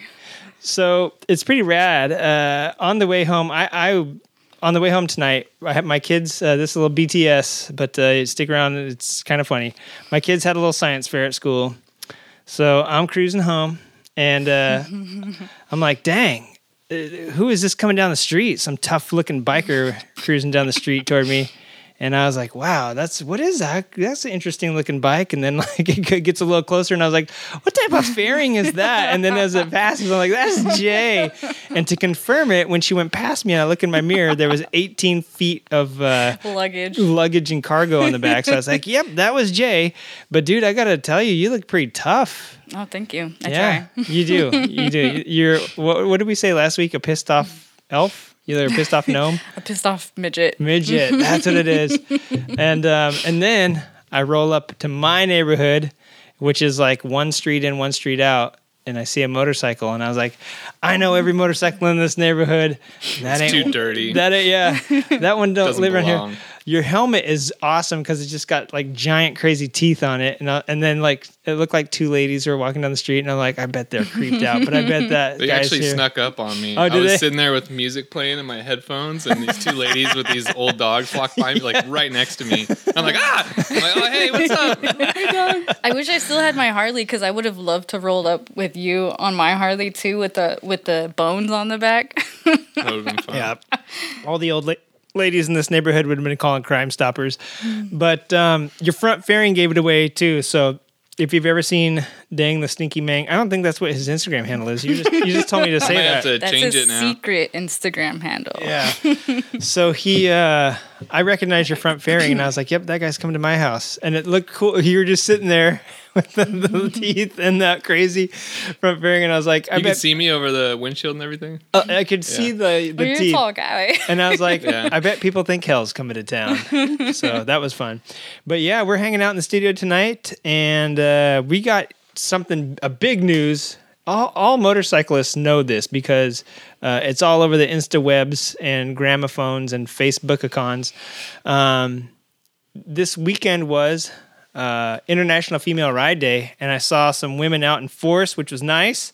And uh, also, May is Motorcycle Awareness Month, and Jay has come prepared, much like Jay Leno every night on his show. Jay is bringing the heat, and uh, she's got some stuff she wants to talk about.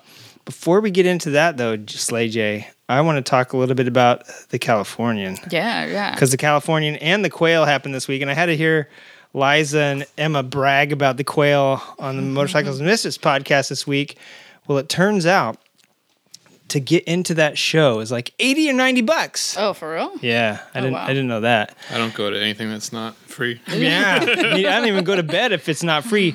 And so, uh, yeah, and the bike to get your bike in is like three hundred bucks or something like that. So Where it's is like, the wow. quail at? Uh, it's at the Quail. Uh, Where is the quail? it's in Monterey. Next to the peacock. Yeah, Oh, okay. it's up So next it's up to- by Santa Cruz. It's between a turkey and a peacock. yeah, it's like up in Monterey, San Francisco, Oh, okay, Pebble, Pebble Beach, uh, Yeah, yeah, Knoxville, Tennessee area. Got it. Got All right, it. my map that of area. the my map of the United States. I have. I, you could have said Ohio, and I'd have been like, yeah, sure. Oh yeah. Um, so yeah, it was amazing how the bikes there are super prestigious and all every movie star you know takes their bike up there. Keanu Reeves goes up there sometimes, and I know Shinya Kimura has been up there and you know name drop here, name drop there. I went to the Californian this week, and I'm glad. I'm glad the quail was good. I'm glad Liza got her award, and she got to see Malcolm Smith. I could see Malcolm Smith by driving about 25 minutes south here, going to his dealership because that is a hardworking fool, and he's there like every day. So, uh, but Which dealership is that? Malcolm Smith. Oh, oh, yeah. Malcolm Smith. Oh, right, right, I know, Right. I know that. Yeah. Yeah. And um, but it was cool. He was getting honored, and if you've ever like, I first saw him on it on any Sunday, and he was just like this dude ripping like an old Triumph at like 100 miles an hour down through Lake Elsinore, and then uh, again he did like the Baja 1000 or the Mexican 1000, and now he's do he since the 60s he's done like a ton of crazy stuff, and now he's like 80, and he still gets out there and rips it once in a while. Um, just doing some incredible stuff that most 80 year old men don't even want to get out of bed and put their fake teeth in and he's out there ripping motorbikes That's what still that's what keeps you young though, like doing what you, you love. telling me it- dude that guy arm wrestled me last year and displaced my shoulder um, so yeah the quail it sounded fun and it sounded really cool californian? Not quite not quite 80 bucks to get in. As a matter of fact it was free. Dan you would have been you would have been perfect uh, perfect there. And to enter your bike i think uh last year was like 30 bucks. This year was like 10 or 20 bucks. So I think it was 10. uh, yeah. So I mean, you got a show bike and you don't want to drive all the way up to the Quail. Come on down to Santa Anita Raceway Park, and it's less likely to be overcast and cloudy. And Shinya Kimura was there, and so is Miguel Galluzzi, who is the designer for Piaggio and uh, Aprilia and all that whole whoever whoever Piaggio owns. Um, he was there. He was judging cars, by the way. Uh, in the Pinewood Derby, and I have to say, Jay, you missed it. That was like the most fun.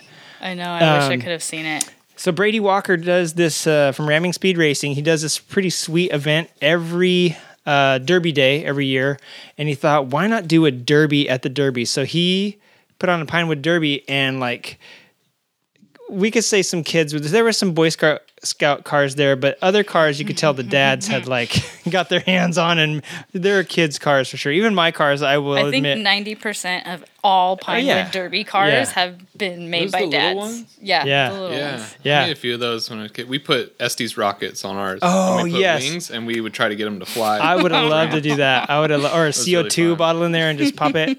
But um, yeah, we had our whole fleet. Uh, listener, uh, nitrous, no nitrous, Chris from Waukesha, Wisconsin, took first place uh, against everybody. Hellhammer looked like a cute little replica of a Lakester, you know, little f- f- cigar shaped dragster. Do you still thought- have it, or are you yeah, I'll? I'll I should I'll lay him out here in a second. And um, I thought, ah, this is cute, man. He really did a cute little job on his car. You know, a plus. It was hefty. It A had plus- some weight. yeah. It had some well balanced. and it was a six ounce max. Yeah. And so that thing weighed like 5.7 when I weighed it. And they mm. had a scale there. And it was like people were making them. They said they made them at home and they were f- six. And then when they weighed them there, it was seven. And there was t- two or three of them that weighed it on the same scale at their house. So whatever their scale was off. So when they got there, they were disqualified. So they had a heavyweight class just Can't for you just them. chip some of the Yeah, wood I know. right? It's easy Take enough. the. Yeah. back so You it could doesn't just- mess up the aerodynamics. It's like light pine. You could chew it. Like Exactly. right, yeah. yeah. Exactly. So um, yeah, and an ounce like is easy to take off on those things. Just drop a wheel. Well, I think the weights too on the on there on the bottom, right? You can like Yeah. snap. You can, There like, you go. Snap part of the weight off. Yeah, one and afterwards, one of the little boys snapped a little girl's car in half. So there was that. Fierce. Yeah, on purpose. uh, they were playing. That's the Uh. funny thing too is that all the adults set all these cars that we'd been like working on over there. Mine were still glue, uh, the glue was still drying on one of them. I'll get it out and show you, but. These kids started coming over and playing, and I was like, "Oh God, it's kind it's like I just spent uh, all this time gluing it together and painting it. Last night I stayed up, you know, the night before I stayed up until probably like midnight or something like that, painting the stupid car, painting it all day. And uh, then For the- weight, right? Yeah, yeah, for weight. weight. And then these little kids go over and start playing with it, and I was like, "Damn, that's gonna break before we even race." So I was like, "Do I go yell at little kids? It's like putting free toys out there and then telling them not to play with them." So I was like, "Screw it!" Like, You should bring a spare car and like, don't play with that yeah, one. Here you just go. Just bring a real dumb it's looking like one. the demolition derby pine car. Well, that's another thing. Somebody said demolition derby, and I was like, that would be rad. Like after after the the uh, whole Pinewood deal, right? Have a demolition where you have just the track lift up the other end and they just hit in the middle. But they did have since Sh- Shinya Kimura, who's a pretty well known local builder. Um, he's done a lot of cool custom bikes, and then Miguel Galluzzi, who is the uh, you know the Piaggio designer that designs all the cool. Um, who does Piaggio own? They own Moto Guzzi, right? Don't didn't they do I'm the? not. I'm not 100 percent sure. Okay, I know they own Aprilia, and I know they Don't own. they make Piaggio. bicycles too? I don't know. I don't Is think so. P E U G or something like that? I don't know. Ask me something there's- else. I don't know. Let's talk about something we know nothing about. Yeah. Let's pretend we'll say yes. Yeah. um, I just I swear when they came out with that V85, um, like that enduro Moto Guzzi, I swear I saw it in the Piaggio booth at IMS. But anyways, I could be mistaken. Anyway, he was there. He's an industrial designer, is what I'm trying to get at. He's designed a lot of cool motorcycles. They put those guys and then a couple other builders to the task of judging the cars on their looks. And I'm going to pause the podcast real quick so I could show you guys my cars and see what you think. Yeah, here's the sandwich. Don't eat it. Oh man, I'm so hungry. I'll take a bite. I don't know about the aerodynamics on that one. Well, listen, the sandwich went faster than the fish because if you look at the fish, it's got a wonky wheel. Did Uh, you glue all of these pieces onto the? Yeah, yeah. oh That's yeah. so rad. Yeah. Why didn't you bend the wheel back? Well, the holes were drilled in, and um, so when I started putting the screw in, I realized that the there's an old guy that makes these kits at, at his house. And he's He- slacking. And you know, all he does is he cuts a. He's like 90 years old. Yeah, he just cuts off. He probably gets like a huge board of you know that's two by four of uh, pine and just cuts it a bunch, and then he like slots it for the axles and just drills little holes. That's all he does all day. So he probably made that one on Friday after a few pops, and it was just crooked. So when I screwed it in, I was like, "Damn, it's crooked," and I Yeah, don't. who glued the axle on? I did Why is it all on one side? because I I I squared the axles up, and then I just dropped the fish on it, and I was like, as long as the axles are s- straight together, They are square. the fish won't matter if it's side to side, left to right, or anything. So it's like as long as the axles are straight, square together. This wood is so soft, you legit could eat the sandwich. well, go for it. Nobody, lots of comments and pictures on the sandwich, but the judges were not having I any of love the it. sandwich. And then that's my son's uh, Boy Scout car. You can tell because the, the wheels are different than the other Yeah. ones. That's a Boy Scout kit. Yeah, this is what I'm used to working Yeah, I had a kit like that where the axles went through the bottom. With. Yeah, this is what I was when I did the. And Boy mine had like day. a big lead weight, like in the middle. Yeah, yeah, yeah. With a slot, and you just glued Does it. Does this Yeah. have weights in it or no? Is- Yeah. Are there up I here? just I, gl- I drilled out holes and then dropped the weights into Oh, it. okay. Turns out drilling out the holes and then dropping the weights in kind of washes out. it's kind of a wash. Yeah. I didn't realize how much drilling a hole, how much weight it actually subtracts from it. Because I was like, pine's light; these weights Yeah, are heavy. But yeah. then, no, it almost was a There's wash. so much chopped off here. yeah, that's what it was.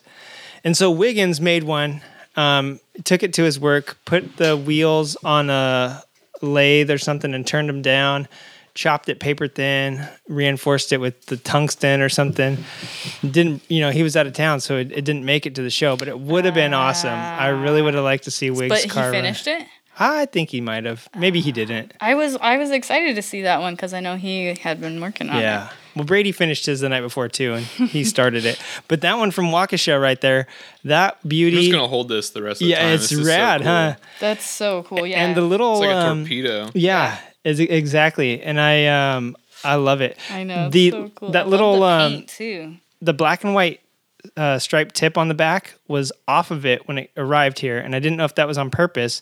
And so I tilt the What's car. Yeah, I tilt the car, and that's where the hole is that the lead weight is in. So he put a like a ah. lead stick inside, and so when I tilted the ah. car, this big old rod comes sliding out, and I was like, I wonder if he left it so I could trim it if it was too heavy, or if it just came uh, loose in shipping. But I glued it back on, and that thing took first uh, every round that it raced. So I It's wonder the if uh, aerodynamics, do you know It's the old school uh, aerodynamics. no nitrous Chris does model cars because Yeah. this is definitely Listen, like model car that fool- on if you head over to creative-riding.com, he has uh, airplanes that he's made out of welding wire and stuff. He's he's Oh, yeah, done I a lot of cool does- model stuff. do, like uh, he's planes and stuff. he's a creative dude. So anyway, uh, along with some pre 29 vintage bikes that have done the cannonball and uh, a lot a lot of vintage racers all the way from like the I don't know, from the 80s to like the 50s, there was just so much rad stuff. And I, uh, a lot of times you'll see a lot of Aermacchi. There was a lot of Harley Aermacchi sprints there.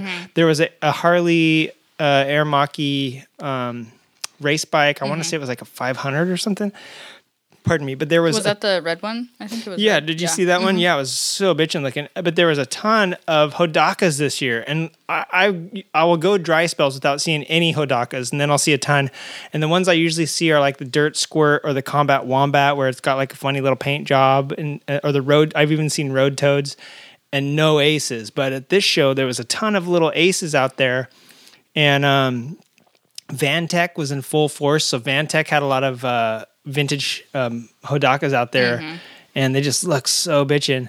And then ton of old Harleys. Like I said, some of them pre twenty nine had run the Cannonball and still had the GPS. It's so funny to see a nineteen like twenty something Harley Davidson with the original paint job, and then like a GPS from twenty seventeen like because that's how they had to, you know what I mean, like the roll chart or whatever they used, like fastened to it. And I was like, that is out of place, but at least you know it ran, you know, it ran the the course. I seen one of the guys who brought his bike. He was rolling it down out of the show, and so he like went, but he was sitting on it and then just rolling down, and then he was like trying to push it back up the Oh, hill. man. But like a couple people helped him. But- Through the tunnel. yeah, yeah, Yeah, dude, I know. Pushing Spamla is hard enough. I couldn't imagine like one of those 500 pound bikes through there. Yeah, like, oh my god, because they don't want you. That's the thing. They don't want you. I had to show it. up early to drop art and everything off because they were letting us drive in before the horses started to practice. And they were doing general practice, but it wasn't like horse racing. Once the horses are on the track, you're not allowed to drive through the infield tunnel because they can hear it rumbling underneath them. So, yeah, uh, I could only imagine pushing one of those old ancient hulks out of there. Uh, Yeah, you know the bike that I like. They had the. Did you see the Vincent Black Shadow? There was a few Vincents was there, yeah, and yeah. Velocettes there too. Yeah, and I was like, wow, you don't you don't usually see that many um, Vincents. I mean, I I I actually do see quite a few at that at the Californian, but they're one of those bikes where you might see one, you know, here sprinkled in the crowd. There was like four of them there, and there was like two or Mm-hmm. Yeah. three Velocettes too. And then there was that crazy Aermacchi Chimera, that weird scooter that looked like a oh fifties yeah, it hair dryer. like a beige color. Yeah. Yeah, Everyone's that- been asking me, what was that? What was that? And I was like, that's a chimera. Looks like a it's it's like from the 1950s or 60s. I was gonna say it has a '50s vibe for sure. Everything used to be covered. You never saw the mechanic. Everything had a shroud on it, so it kind of looks like an old hair dryer. You know what I mean Mm-hmm. from that era. It probably is also doubles. Well, yeah, right down in front of the motor, it had like a grill. That's why it reminded me of a hair dryer because it totally looked like a drill, uh, a grill. They didn't have drills back in the 50s, right? My grandpa just used a stick with a stone on the end of it. but um, so the Californian was magnifique in my opinion and very very cheap and i gotta say big shout out to mark uh, dugali who offered the blemmy scooter and we just couldn't get logistics to get it there but it would have fit in so so rad. Do you and know also what um, bikes won? Because it was a best Yeah. show, right? Yeah, and there, yeah. So there was blue ribbons and and then runners up basically, and um, I couldn't tell you off the top of my head. I couldn't rattle them off. But they had a racing class, so they had like you know a race bike one, obviously for that class. They had like a pre. Uh, I think that Harley that did the Cannonball one or something like Yeah, that. I saw it. Uh, uh, everyday kind of run of the mill looking Harley one, but it was like from the 50s and it was like totally unrestored, but it's a daily driver, so that one. Um, and then one of the dirt bikes for the dirt bike class one. So it was, I don't know, it was cool. I couldn't tell you. I watched the awards, but uh, since I can't remember what I ate for breakfast, there's no way I'm going to tell you what happened over the weekend. So, but it was cool and it's totally free. So if you want to find out, uh, come down and check it out. Um, you know, we'll, we'll let you camp in our backyard if you don't have a hotel and it's beautiful, beautiful weather this time of year. it- so How was it that it was like 85 that day, and then the next day it was raining? yeah, I know. I know. It was like 60 the next day. Well, you know, last year it was nice and sunny, but it was also like 96. So Yeah. it, it- this year was just like the penultimate, uh, like epitome of Southern California weather. So it Yeah, it was, was a gorgeous day. Yeah. I made a friend too when I ro- when I rolled up. There was a guy on a Honda. Uh, I think it was a. I believe it was a Goldwing, and he's like, "Oh, here, park in front of me." And then I just hung out with him most of the show. And then some dirtbag came and like smashed his wheel right up on yours. Yeah, I was just like, "Who is this?" this jerk. I'm trying to think like- of a word not to not to curse. oh, it's okay. You can say a shithead. Uh, but anyways, I, I was like, I'm gonna make it. I'm gonna just like push Jay, uh, push my tire onto her, so she has to like move my bike. I know when I walked up, I was like, did he really park his tire on mine? I, I told you if you needed to push forward, I, I left it in It's neutral. okay. I poured a bunch of Red Bull on your seat. I saw when I rode home, I couldn't get off after I got back. So you were aware that I was there, though, at least, right? So is that a cheesy segue into our next segment? um, so yeah, May is not only uh, time for the Californian, but it's also the month of motorcycle awareness. And if you are not aware of motorcycles around you, you're a cager, and why are you listening to this podcast for? but uh, but no, Jay, you've you've got a whole outline here, man. This is a, a five or six episode uh, outline. You think you can do it in an hour? I'm gonna try. I'm gonna speak really, really slowly. Oh, like like Danger Dan. I'm gonna have to everyone. As soon as Jay starts talking, reach over and push your podcast app to time and a half speed. Yeah, there you go. so, but um, but yeah, May is Motorcycle Awareness Month. How many times have I said that? I think five times. Good. Yeah. Say it ten more times. See if your tongue gets twisted. Yeah, and then maybe May will sponsor us for the show. The month of May, we'll say we'll, we'll give you a few bucks for that podcast. But um, but yeah, no, it's uh, motorcycle awareness. Yeah, yes, so let me take over for you. So, anyways, it is motorcycle awareness. Stuck in a loop. it's okay, Junkie. I got this. Uh, yeah, so it is the month of May, and uh, you know, and it is I think- motorcycle awareness month. So, you know, every day, obviously, we want people to be aware of motorcycles, especially if you are a motorcyclist. I think generally, especially if you drive a car, I know for me that when I get behind four wheels, which is like maybe twice a year, um, I definitely drive differently because I'm aware of what it's like when I'm on the road as a motorcyclist. You know, I'm always checking my mirrors. And the funny thing is, I was talking to Dane about this earlier, is that um, when I get in a car, I actually start to feel anxiety. Like, I don't feel anxiety on the bike, but I feel anxiety in the car because when I'm in the truck, like I feel like I have to look more places, but it's wider because I'm used to lane splitting in something that's like what 33 inches wide. yeah, So now I'm in a truck that's what like four feet, four and a half feet wide. I thought you were going to say 43 inches wide. And I was going to say you don't even know how wide cars are, a do you? little smart truck. You know what? There has been a couple times where, um, like the next day after riding my motorcycle all day, I'll be in my car and I'll see a thing and I'm like, oh, I could all make that. Oh God, I'm in a car. You're like your mind, like yeah, Yeah, you want Drift, drift in the lane. You're like, whoa, whoa, whoa! I can't, I can't yeah. swerve around in my Yeah. lane anymore. No, no. yeah, because like I like get to I- have no amounts of fun now. Yeah. Yeah. So, because I was going to the store the other day, I had to run some errands with Ashley, and so I was in the truck, and so I'm looking at the white lines because that's what I usually look at when I'm on the bike. But then I'm like, okay, wait. But then how close am I to the car on the right? Yeah. Because it was messing with my perception. It was totally Yeah. weird. But um. But yeah, so talking about awareness, uh, you know, it's something that should always be talked about. Uh, but May is especially, it's just kind of like a month where we talk about it more loudly and get people's attention and kind of educate. Not, yeah, I, go I ahead. think, I'm sorry. Yeah, I think it's because it's the only month with an M in it, and so they're like, listen, ah, clever. March. Oh, yeah. we forgot Dane, about that. Dane one. got it. Yeah, um, But you totally just derailed my train. of- sorry, God damn you. but it is motorcycle. It's motorcycle It is Awareness motorcycle Month. awareness And month. it's in May. Oh, oh yeah. Okay, back to what I was trying to say before. um, so it's important to uh, educate not only drivers but also motorcyclists. Um, I think just because there's sometimes a lot of assumptions that we have that we operate with. I know myself, I do. I have a lot of bad habits that I have that I need to break that I'm still working on. So, um, like, I will probably focus more on speaking about the education of motorcyclists during this time, just because the way that I feel is that cagers are cagers, and half the time they're going to do whatever the hell they want, and um, it's harder to relate to them. Um, even when I've spoken to people and I try to like humanize the element, like this could be somebody's brother, sister, whatever, there's still like I think this disconnect, and I think it's ultimately because when you're in a car or a four wheel vehicle, you have something that's literally protecting you from all around.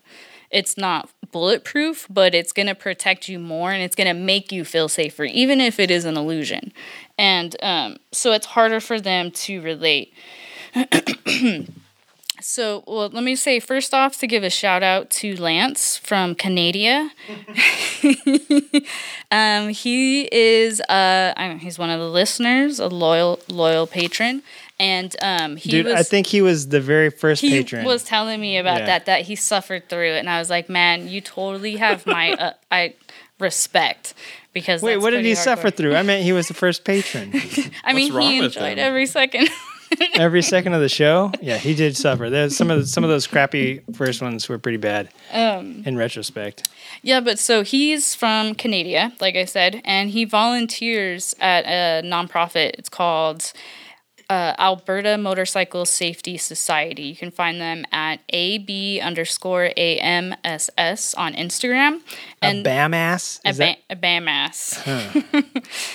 um, A uh, underscore EH. Um, you're scrolling past what I'm trying to say. oh, whoops. Uh, a bam ass. That was my nickname in high school, by the way. So he uh, recently did a um, event. He volunteered at an event. I believe he told me he was making some pancakes. Um, but it's about you know get, making awareness for people up our our northern neighbors. And so he sent me this clip that was really interesting because they um, also have like videos and stuff that they put out in media so that it can kind of reach a wider audience. Yeah, and we can't play YouTube stuff on. I- Uh, if I play it, will it pick it up on the microphone? I could turn you down. Like, it will it be too loud or not? It might be. I've got a copyright thing lodged against me for playing YouTube videos in the audio. Oh yeah. Can you believe that? You So would I- never. Yeah. Even though this is a nonprofit, you know, do you think, you, and it's only had 164 views, do you think you'll get? I don't know.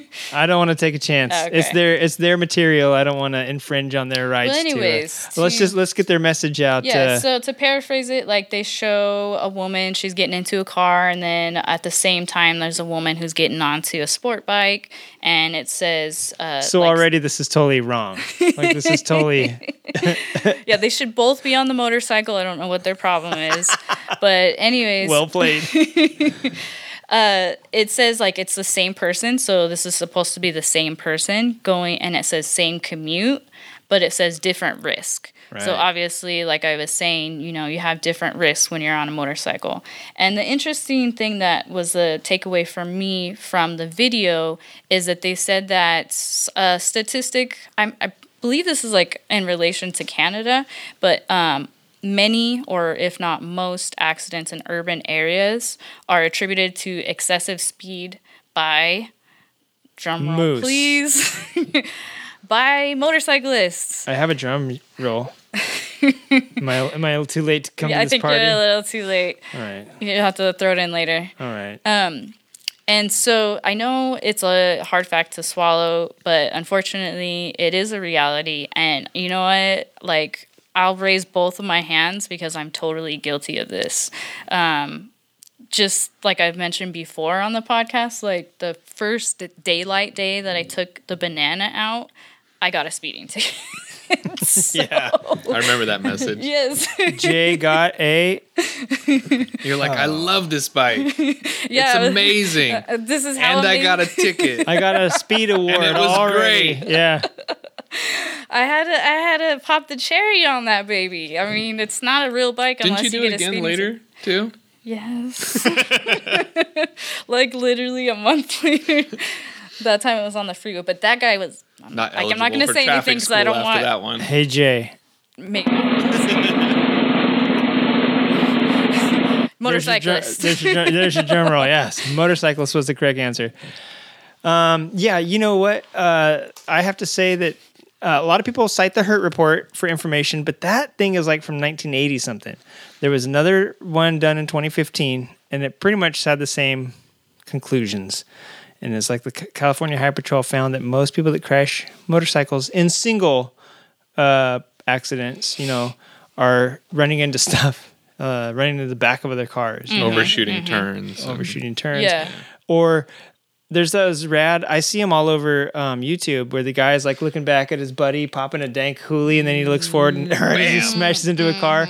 Or he's not. He's looking and he's just not changing lanes. Yeah. He's like looking to change Drifts lanes, and when he looks yeah. back, he's into the back. He he Yeah. should have just changed the lane, right? Yeah. Well, the reality is, is that bikes are more fun when they're going fast. Into the back of stuff apparently too. Yeah. Or if they're on one wheel. or on Oh one. yeah. Oh yeah. Definitely. Even more if it's on one wheel Yeah. and drifting at the same time, right?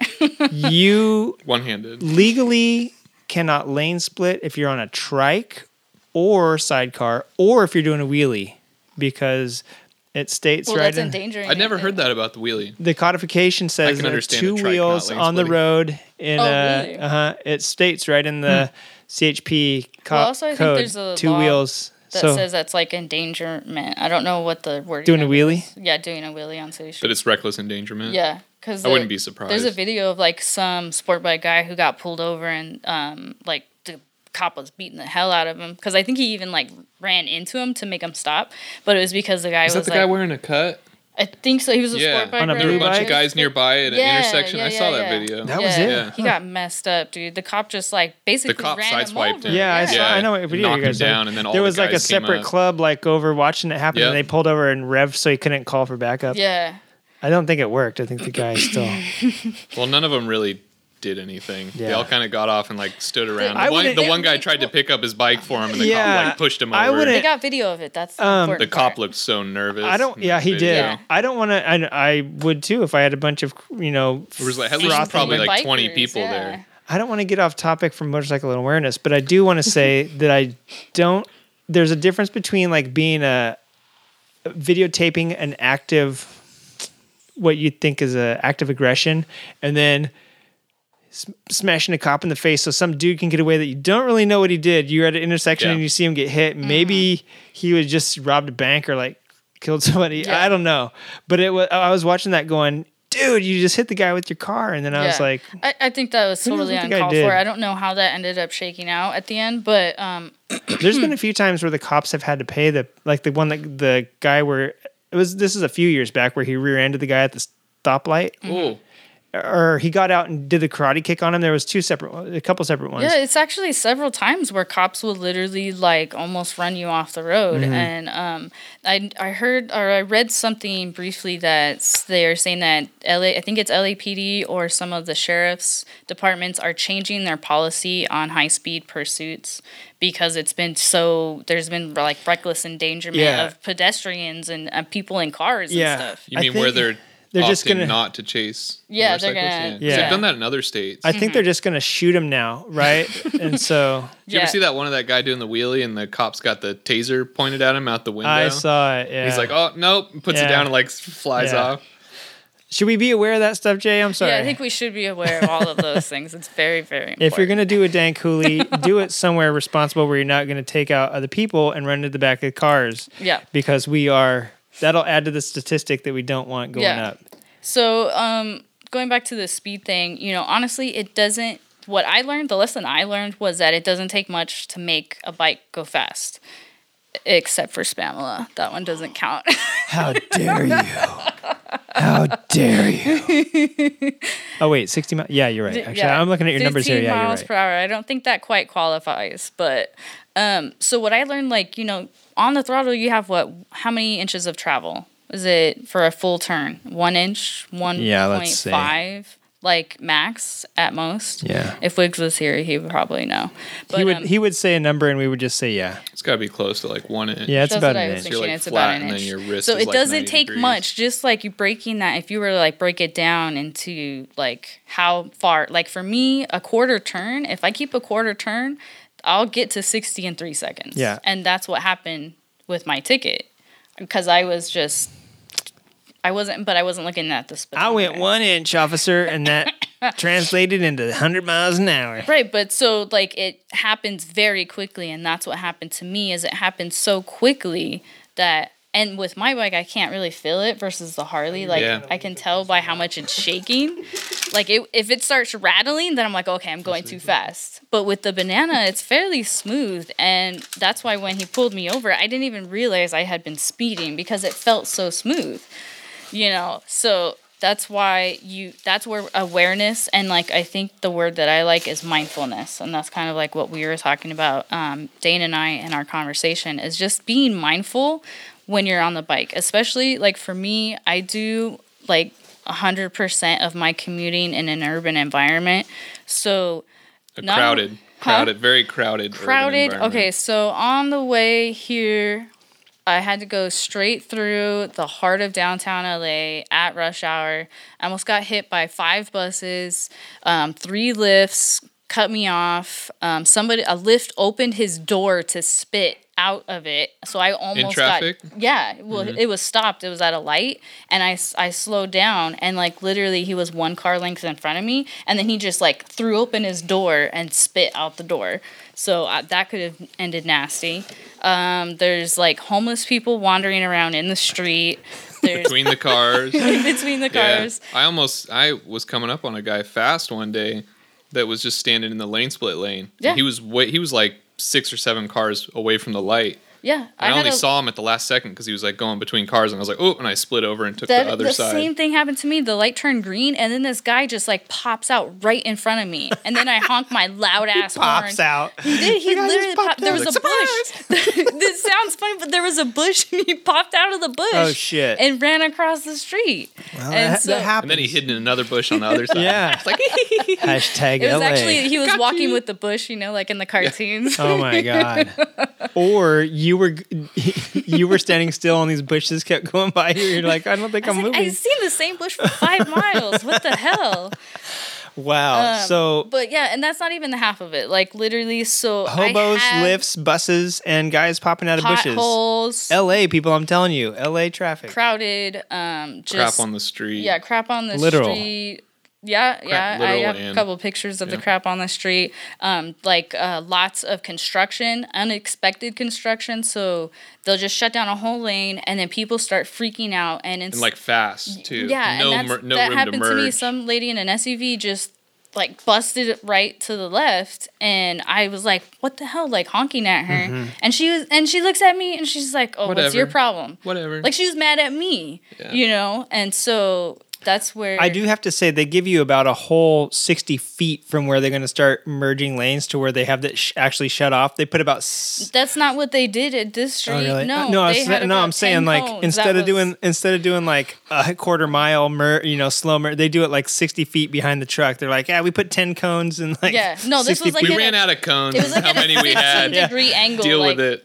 Just Make like, it oh, work. Yeah, Yeah. merge right now. yeah. And um, That's what I'm saying. They they wait till you're at the back of the truck till you're merging over. Mm-hmm. You know, the truck with the thing that you can see for three miles, Uh, yeah, but yeah. people don't well, get over until a, there's this cones. was on a city street though, so it was Yeah, I just know. like they didn't even have Yeah. those trucks or anything. It was just oh, I got you. I got you. Uh, and the city streets are. Um, I think I saw last last night on the news that there was a Instagram or a twi- Twitter post going around of people in L.A. Uh, going out and buying bags of asphalt and like filling potholes themselves on their streets because they're Oh, sick yeah. Mm-hmm. of waiting for the after this crazy rain we've had this year. They're sick of waiting for the city to get around to doing it.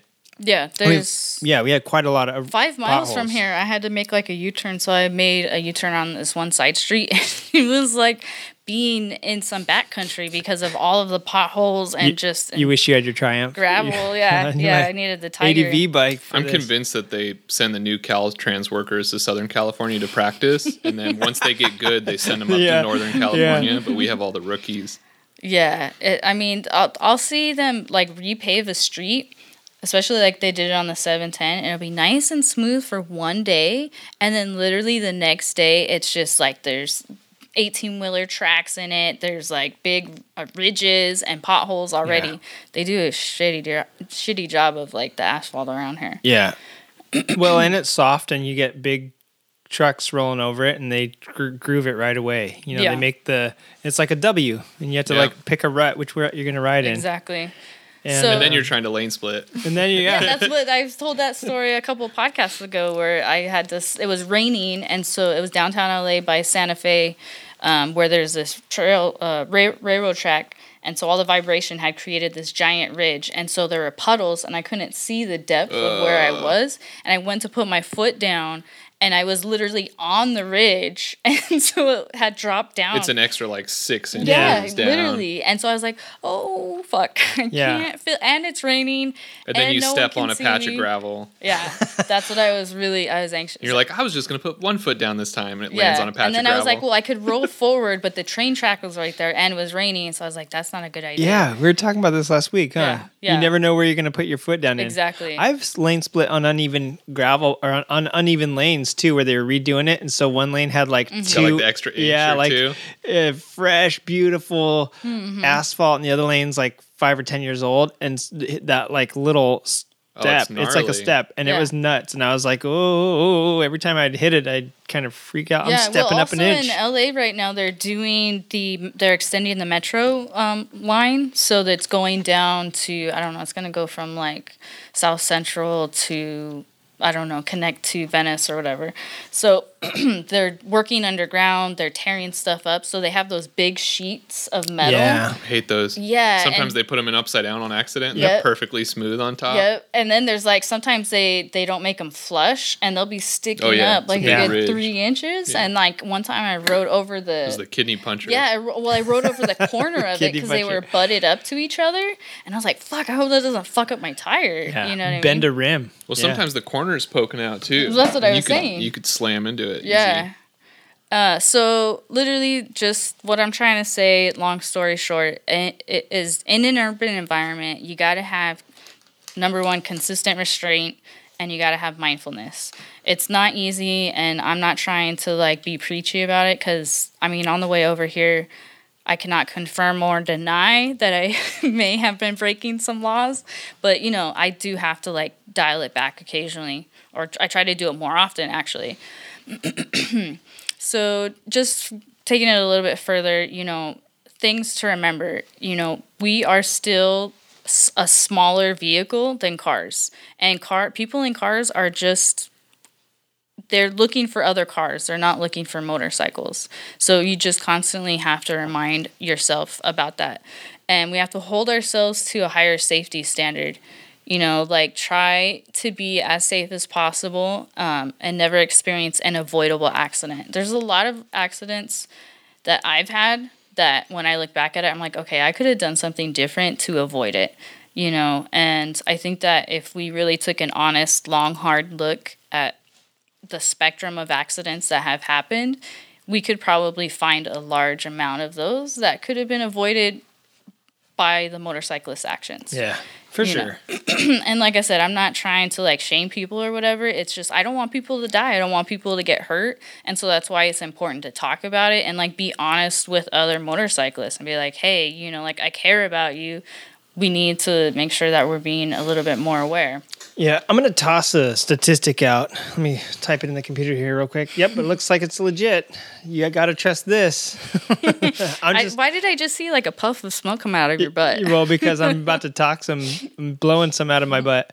Um, I would say that uh, like miles ridden, um, motorcycles probably get in more accidents than cars. You know what I'm saying? I can't go for more. Every morning I listen. Well, I used to listen to the radio, and they do the. We, me and Wiggins would talk about this. They did the, traffic on the tens or whatever. Every you know 610, 710, 810, 910, 1010. They're doing the traffic, and all the way up until about 10 o'clock, from like five in the morning till 10 o'clock. Every damn time they do the traffic, there's at least a motorcycle down. So that's four to five motorcycles within this one show. Just I only listen to one show for four hours, and every time they do the traffic, there's a blah blah on the 405, a bus stalled on the 710, oh, and a motorcyclist down on the 105, or a motorcyclist down on the 10. Whatever it is, there's always always a motorcyclist down uh, during the rain that we had, there was one time where they had we have a motorcyclist down on the 405 and like the the five or something like that, like the five connector to the blah blah blah, you know. And I'm thinking, man, two in one report this time every damn morning. Yeah. every morning there's one. So when I think about the miles driven.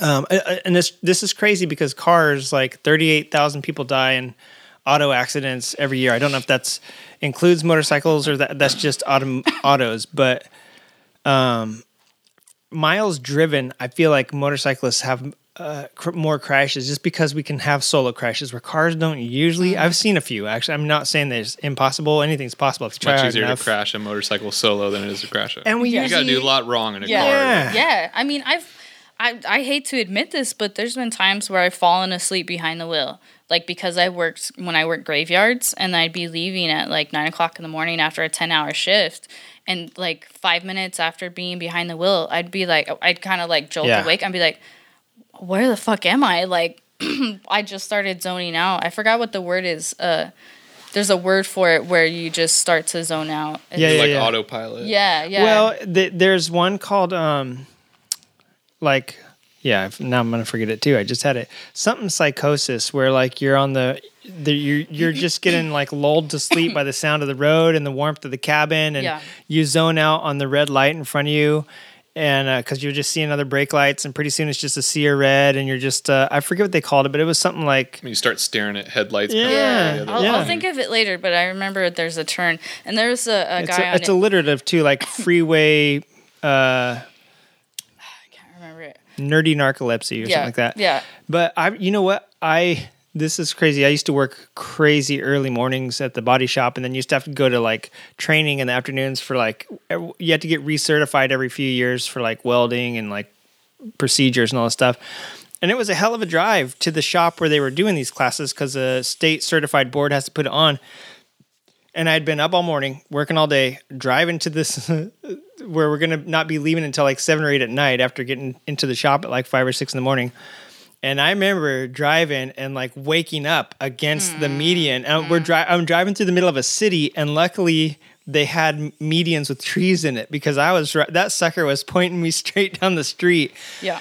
And it's all because you're, you know, you're um, recom- you know, you're reposed a little bit. You're Yeah. Mm-hmm. recumbent or whatever. You know, like you're laying back, like you're you're basically in a lazy boy with the steering wheel. Yeah, it's You do that on- especially more modern contemporary cars. They make them much more comfortable than they used Yeah. to be back Especially in the day. Especially like sedan, anything Yeah. low to the ground, it's like Yeah, fully you stretched feel out. right. Yeah, You're- like I was. I don't like driving those cars. If I Yeah. drive anything, it's like a truck or a van, and I've got that seat jacked all the way up. Yeah. I'm like, I've never got tired on a motorbike. I've got listen, this is weird to say. I've got tired, but I've never got sleepy like I Yeah. have in a car on a motorbike. But imagine if I did. Imagine if I had closed my eyes. There was another time. This is uh, many, many, many years ago. Um, I, w- I woke up.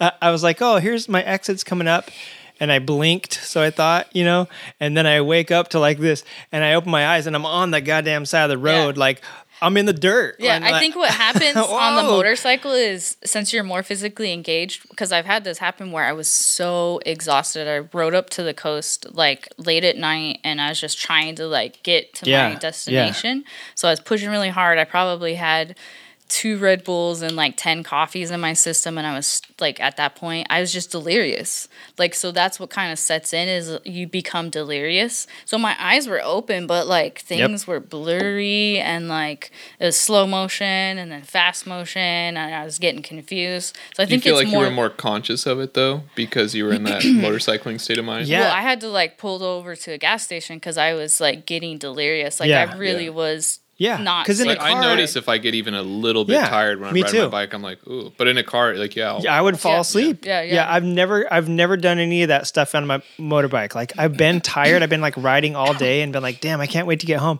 But I've never even like closed my eyes for a second because yeah, you're, when I'm on my bike, I'm like 110. percent I should be like that in my car. Mm-hmm. And I'll admit, like even sometimes I'll be sitting at a stoplight and I'll be like, oh my god, I could just f- close my eyes and fall asleep Yeah. right now, you know. And um, n- on a motorbike. You would just fall over. Like I just never. It just never. I Uh, think for you're, some reason. just. I look also- away for a second, just at a butterfly or something. Yeah. It's pretty. I look back, I'm like, oh, I'm on the wrong lane. I'm like going into the other lane. Cool. right, right. Yeah, I remember after my first motorcycle accident when I was recovering and I was um, in a wheelchair and on crutches, and I went back to work. And I was taking the truck, and they had like transferred me to the valley, so I had to commute like forty five minutes to an hour, and I was on meds. And there were time there was a time where I was driving home, and I called my girlfriend. I was like, I'm pulling over to uh, the side of the road, and I'm taking a nap because Yep. I'm falling asleep, Yep. and this is not good. So like I've had times where I've had to do that, you know, but that's just because I did I didn't push through because I didn't want to risk my life or somebody else's. Yeah. You know. I think a lot of people don't do that. Though. No, They don't have that mindset and they don't think about that. Oh, it's, I'm just, I'm three miles from home. I'm almost there. yeah. I think part of being on a motorcycle too is that you, I mean, you're cold when it's cold out and you're riding. You're cold in your car. You roll up your window. You're Yeah. insulated Yeah. from that. You get it all warm, and it's like being in a sleeping bag. You're priming yourself for sleep. Yeah. Where when I was riding home from Twisted Throttles uh, a couple of years ago. Wiggins pulled off and took a nap. He he we must have ate something bad there because he had like a bad headache and so did I. But since I was riding, I couldn't pull over. I didn't want to get home at like five in the morning. So uh, it's only from Ramona to here. It was only an hour and a half ride, but I mean, it should have taken you know it shouldn't have taken that long. But I was freezing. It was Yep. in November. And I was riding home at like nine o'clock at night because we had raced, and then like I left after the races, so it was like nine o'clock at night. We're riding home or ten, and I had this craziest headache. He did too. We, like I said, I think we ate something bad. Um, I couldn't stop, and I couldn't stop partially because I was so cold, and like it keeps you awake. Whereas if I was in a car and I had that bad of a headache, I I could have pulled over and slept somewhere, which I probably would have. But also, I could have also turned the heater on and got everything just right for tucking me in. You know what I'm saying? Mm-hmm. Yeah, like it's well, totally. vi- there was a there's a guy on Instagram who I'm friends with, and he's a commuter in LA too. this guy right here next to you. in he- the seat. another one, yeah. There's a few of us. I just come visit. I commute for fun. Dana's down the super commuter. He's got me beat on miles. Yeah, for but I don't his have to do it in crazy traffic. Yeah, so I think we we even out with my all of the stuff I have to deal with. But there was this guy and he posted some videos and I had messaged him. I was like, "Oh yeah, I've had things like that happen." And he told me the story how one time he came up on this Tesla and it was just like weaving and like, mm-hmm. you know, slowly going to the left. And so then he like revs his engine, he goes around him safely and he looks over. The guy was sleeping Yep. and the Tesla was on believe it. The autopilot. Oh damn! And so that's why. the so the motorcyclist he honked his horn to like wake the guy up because obviously he the car was still weaving because it, it will do that. yeah, it's like it's, like just going off the lines, right? Right. It's like, hey, oh, And so the guy wakes up and then flip flips the motorcyclist off. He was For all waking pissed him off. up? yeah, and then I told him I was like, yeah, he's mad because you woke him up from his nap because he was you know letting the car. Do its Luckily, cars are getting better, and pretty soon you will be able to do that. and We won't have to worry Yeah. about. Well, the thing that I I always worry about Yeah, it. the thing that I have been saying, like this is my mantra recently, is that cars are too safe. They have lulled people Mm-hmm. to sleep. They've put them into this illusion that they just get behind it. Everything's going to be okay. They can drive reckless and nothing's going to happen to them. and- yeah, yeah. that they're invisible in some ways. And I see people drive like that every day. Hey. And the thing is, it's because it's too safe. We need to get rid of the seatbelts. we need to like Listen, make Take uncomfortable the roof off. seats. Get rid of that Yeah, windshield. exactly. Technically, yeah. Just you're Just talking about making gets it a a- bed now. Give him a them a helmet. Jeep. give him some perspective. Everyone gets a Jeep Wrangler with the soft top. Take the top off. with the fold down windshield like the old Willys. Exactly, and then Eventually, cars will be so safe that theoretically you shouldn't need any airbags or seatbelts or anything like that. yeah, Right? that- I, If I they're all think in the that we have a meantime. while. yeah, we have a while Hey, for that. I, why- I I like it. I like where it's going because then when the robots take over and they get all mad, they can drive everyone off a cliff, Well, see, and us thi- motorcycles will be safe. That's actually a good. we'll, we'll finally have Mototopia. There will be no traffic. ah, anywhere. Our evil plan will soon Yeah. come together. I may be uh, funding this, so don't open your big mouth now when we're making such strides in the automotive field. But no, I was talking to Ashley about that because I remember listening to Creative Riding Podcast before I was on here, and you guys You were got talking. guts, kid. Before you are famous. I mean, I know before I found myself like behind the microphone, but um, Didn't and- take much, I won't. I'll admit. yeah, he's like, "Hey, I need a warm body. Get over here." But um, I you guys were talking about the the automatic cars or what are these? Autonomous cars, Autonomous yeah. cars. There you go. And I remember thinking at the time, I was like, "Oh man, I was like." Not pro autonomous cars because I was like, I don't know how they're going to deal with motorcycles. There's still like, no one's really been talking about that. But now I've kind of changed my view on it because just I'm at the point where with my commute, I've dealt with so much stuff. When I say I deal with stuff daily, I'm not exaggerating. Like I see the most insane things in the span of two hours. It's on not the one roads. thing. It's not one Yeah. thing. Like it's five, literally it'll be like seven say people. I, I got- mean, I, if I if I uploaded my video from my commute today, it would just be like one occurrence after another of all of this crazy shit that I see. Yeah. And so at this point, I'm just like, maybe if we do get see the thing is is I get mad at the drivers because they're not paying attention. They're doing stupid shit. So I was thinking, well, if it's an algorithm, it's going to try to do the safest thing. It's going to try Mm-hmm. to calculate it. There's no emotions attached. Like if I flip it off the car, like Nothing's it- gonna yeah, happen. It's not gonna They're not gonna weave after through traffic and try to come after you like that other guy. Exactly, Right. Exactly. So I was like, It'll be once- nice to. It'll be nice to. be yeah so once i off. thought about it that way i was like okay as long as we can make sure that it is built in to recognize motorcyclists i think that we can have a better environment to commute in Yeah, I have an analogy for you. It would. It will. The future, in a way, will be like riding through a furniture store because you'll have rows and rows and rows of square space that's occupied by a dresser, a bed, or a vehicle. They're all uh, like a same size, like giant king size bed, same size as like a Mazda, whatever, you know, M3 or whatever the hell. I don't, I don't even know cars. what the hell? But you know what I'm saying? A BMW uh, sedan is the same size as a giant bed and dresser set. So Yeah. it'll just be like riding through, you know what I'm saying, lanes of boxes shaped things. It won't be people that are weaving and cutting. Right. The It'll probably make more room for you, honestly. Hopefully, if you're, hopefully. if you're in control and they're Yeah. adjusting for you. the thing it's going to do is that it's not going to you're not going to have people switching lanes really fast and there's still should there's going to be to some degree f- for you know until it's fully autonomous and there's no e- steering wheels in cars there's going to be a little bit of override and you're always going to have to deal with the a-hole that's like oh my god i'm like running behind so that's the thing with autonomous cars and infrastructure that's getting built like in europe right now and it's going to be coming here in probably the next 20 years is that there's infrastructure feeding the car um, information. So theoretically, they shouldn't be able to speed. They should. Everybody Right. should be going the same speed. so there right, shouldn't be right. any Be slow lane, fast or- lane. well, right. it's all like i said it's all an algorithm but the, i have two i still have two lingering concerns number one is that i read an article that because of these algorithms i think i don't remember if it was elon musk it might have been him but he was saying somebody was saying that with these cars they will be able to because of the algorithms and this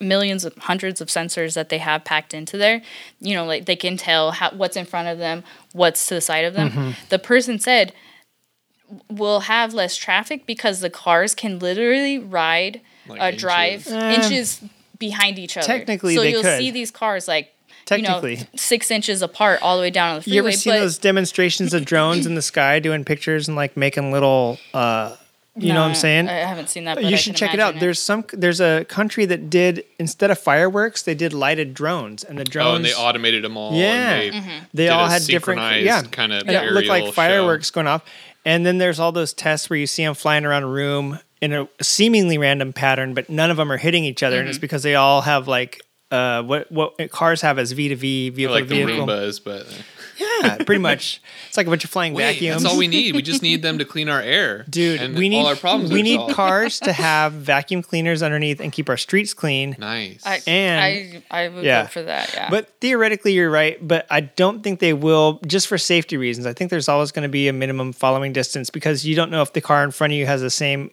wear on the tires and brakes as the car two in front. same You know what I'm saying? operating Yeah. system. They're going to need, and- yeah, they're, they're, they won't do it that. But the, they what what's going to happen with that is that there will be less like crazy traffic because everybody will be moving at a constant speed. You won't have one guy doing 35 miles an hour on the freeway or fi- let's let's be realistic 55 is slow now on the freeway and one guy doing 95 and he has to jam on the brakes now everybody that was behind him is jamming on the brakes and they're all getting over so there's no like um there's no what's the word i'm looking for? Like unified flow of traffic. Yeah. it's all there was there's several studies done in the 80s uh, in japan even that people were driving in a circle for like hours evenly spaced. And after hours the drivers got a little fatigued. One started to slow, speed up one started to slow down a little bit. It was hard to keep it was hard to maintain a thing because you're not human right? So it's hard to maintain a perfect circle.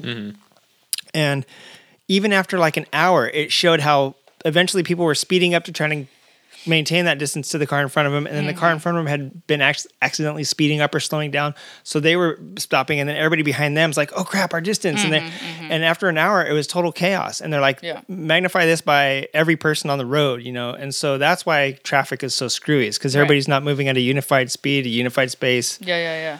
I don't think they're going to make it so close that we can't get in between them. Yeah. But I Well, do feel like it will be literally we'll be looking down a lane. Already it kind of is like, you know when you're splitting lanes and you can it's like your own lane. Mm-hmm. I think it'll be like that with less of this, you Yeah. know, Well, like I think people- you're gonna you're gonna pass each car, and each one that you pass is gonna like slightly back off to make Yeah. space for you in case you were gonna shift Yeah. in. And as you pass, it's gonna speed back up. And, and I and I don't gap think you'll have people jetting over because I think if you're in an autonomous car and you program in the destination, it's going to not wait to the last minute to merge, and it's not going to try and haul ass over to the fast lane like a So they're all going to be going does. relative, Yeah. relatively the Yeah, same yeah, speed, yeah. anyways. It's Yeah. not going to need to do Yeah. that. Well, hopefully, I mean, hopefully, once they iron out the kinks, that I will. Feel This is more. far, far in the future. Yeah, I'm yeah, not. yeah. This is like in the meantime, it's it scares me, Yeah. for sure, because Yeah. I I'm so accustomed now to factoring for people that are not paying attention that I'd I'd rather do that than assume a car is gonna is gonna not Mm-hmm. hit me and something goes malfunctions and it just you know I Yeah. can see that I can usually see the dumb people coming Yeah, up oh, ahead yeah, of me. yeah, Yeah. yeah. I'm like, all right, they swerved a little bit. That person's not. They're paying thinking attention. about- I can see them in their mirror. They're looking down. Yeah. You know. Yeah. This Well, guy that- drifted in that lane for a second, came back. Yeah, exactly. Well, that kind of segues into the next uh, part that I wanted to talk about with some of the advice and like, Hey, just c- y- yes. your little slogan: six inches could make Uh, my day or ruin my life. I saw that on there.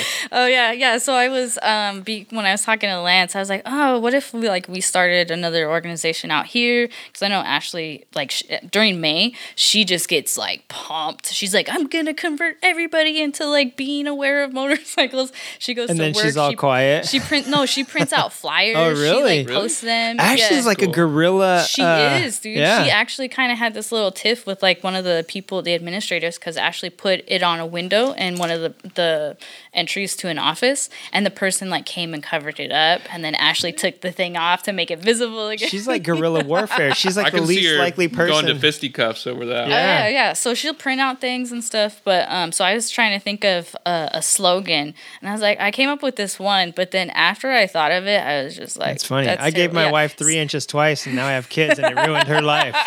So it did make my day, ruin her life. yeah, so I was like, six inches could make my day or ruin my life. And then I was like, that could be taken so wrong. But Wasp, wasp nest. Yeah. Yeah. yeah, I saw that. Um, but like really it is it's just about if you see a motorcyclist in your mirror, you just gotta move over, over a little bit. Like it's not we're not asking to take over your lane. You know Yeah. what I mean? And it's not going to affect you Yeah. at all. When Yeah. you, you're not going to get anywhere faster in your car blocking a motorcyclist. In fact, you get places faster by letting motorcyclists lane split past you because Mm-hmm. Yeah. they're no longer a factor of the yeah, traffic. it, studies have shown that motorcycles. I love that old statistic. I tell people all the time that you know, they motorcycles relieve if- traffic. No, that they found in LA, they did a study and they found that if one out of 10 cars were on a motorcycle, instead it would lower traffic congestion Yeah, by yeah. 50%. Yeah. Totally. I was. Which took me a while because I'm not that smart. To compute that in my brain, I'm like, how does 10% go to 50%? But it totally makes sense because you're just removing yeah. 10% of the cars Yeah. Yeah. from the equation. Yeah. Yeah. Um, we're, we're coming up on an hour. We're at an hour. You guys want to take a little quick break and then come back with personal advice and all that great Yeah, stuff? yeah, go Alrighty. Well, hey, everybody. I did want to say uh, it's been fun. We're going to come back. I want to find out what Dane's all about. Uh, uh, I know Jay's sure got- about that? I know. No, no. Let's keep it. Uh, let's just keep it a mystery. and uh, Jay has uh, personal advice coming up. And I want to remind you guys of something. You guys remember this little ditty? If ugly bikes were a crime, you'd be in jail. Yours should be cool, but it's an ultimate fail. You think your ride's awesome, it's a huge piece of shit. That's only my opinion, but it's totally legit. I'm saying what your friends do when you're not around. It's time for roast my bike. Put it to the ground. That's right. If you've got a bike you want us to roast, we haven't done it in quite a while, and frankly, I'm I'm a little sad. Uh, the last bike we got sent in was like a SV 650, and then Jay comes riding in one day on an SV 650. But yeah, if you yeah, got I'm waiting for us to do an episode where we roast my bike because I think you could get some pretty good roast on my bike. Let's do this next next episode. uh, Wiggins will be back. Let's roast Spamela and the banana. Okay, sounds good. We got to do this. All right, we're gonna take a quick break. We'll be right back with Dane, the Mang, and Jay Uh, JJ Tippy Nay Nay. I thought of that today uh, when I was hanging out with my kids. All right. Uh, we'll be back right back. We're going to take a quick, fast break and uh, smell you later. Bikes for that show. Yeah, I like the and that's pretty cool. Aspect. It's fun to follow them. Yeah, I like the Instagram and artistic, creative element. There's some really cool shit that's out there, but at the same time, I definitely like seeing, like you said, stuff that can ride, that looks cool. And If I see something weird it. about it, where I'm like, you can't ride that because you thought it would be cool to make the handlebars 40 feet in the air and the gas or tanks like, in front like of your the face. one, the I'm one like, that's all right, that's or not the cool handlebar anymore. that's like one inch, and you Yeah. hold it with your like index finger. That's not motorcycle aware. Welcome back, everybody. I was uh, sneak uh, recording. I I was trying to think of a name for that. Sneak recording. Um, so yeah, we are back. That was us talking about. Well, that was you guys talking about custom bikes. Me personally, screw custom bikes. um, so yeah, we are back. We're talking about May being Motorcycle Awareness Month, and the only month to start with an M, unless you think of March or But that month doesn't count. Movember, which is also, I guess, an apparent month to some people. Um, so yeah, Jay, going in uh, when we last left off with our hero, heroine Jay, It's Motorcycle Awareness it was Month. Motorcycle Awareness Month, and it was May, and she said six inches could make my day or ruin my life, and that is a very good uh, catchphrase. I think that would make a kind of a catchy shirt, get people's attention, just like what you know, the hell? Yeah. Yeah. It's kind of funny. So, um, you kind of wanted to roll on about the personal advice bit. Yeah, yeah, yeah. So um, I was just kind of like thinking about this stuff when I was on the way over here too, because I had like several instances where I was like, oh, this would be good to talk about when in relation to awareness. So um, when I was leaving my job, uh, there was a person you know on a side street, and I uh, the I looked at them. I made eye contact. And so I slowed down because, like Dane said, like I anticipate these things, so I'm not just gonna assume that they're gonna be like, "Oh, there's a motorcycle. Let me not pull out in front of them." That will not happen. no, I so I. I looked at her, I slowed down, and then she literally waited till I was about three seconds away, and then pulls oh, right Oh, God, out. And I I was hate I just, just like, got filled with anxiety. and I was just like, dude, I was just looking, and you know what I do? I, sh- I always shake my head no. I'm like, no, don't do it, don't do it. And so, and then she does it, and I'm just like, yeah. Well, thankfully, I had slowed down, and I had was able to like brake I was already covering the brake, and then I just went around her.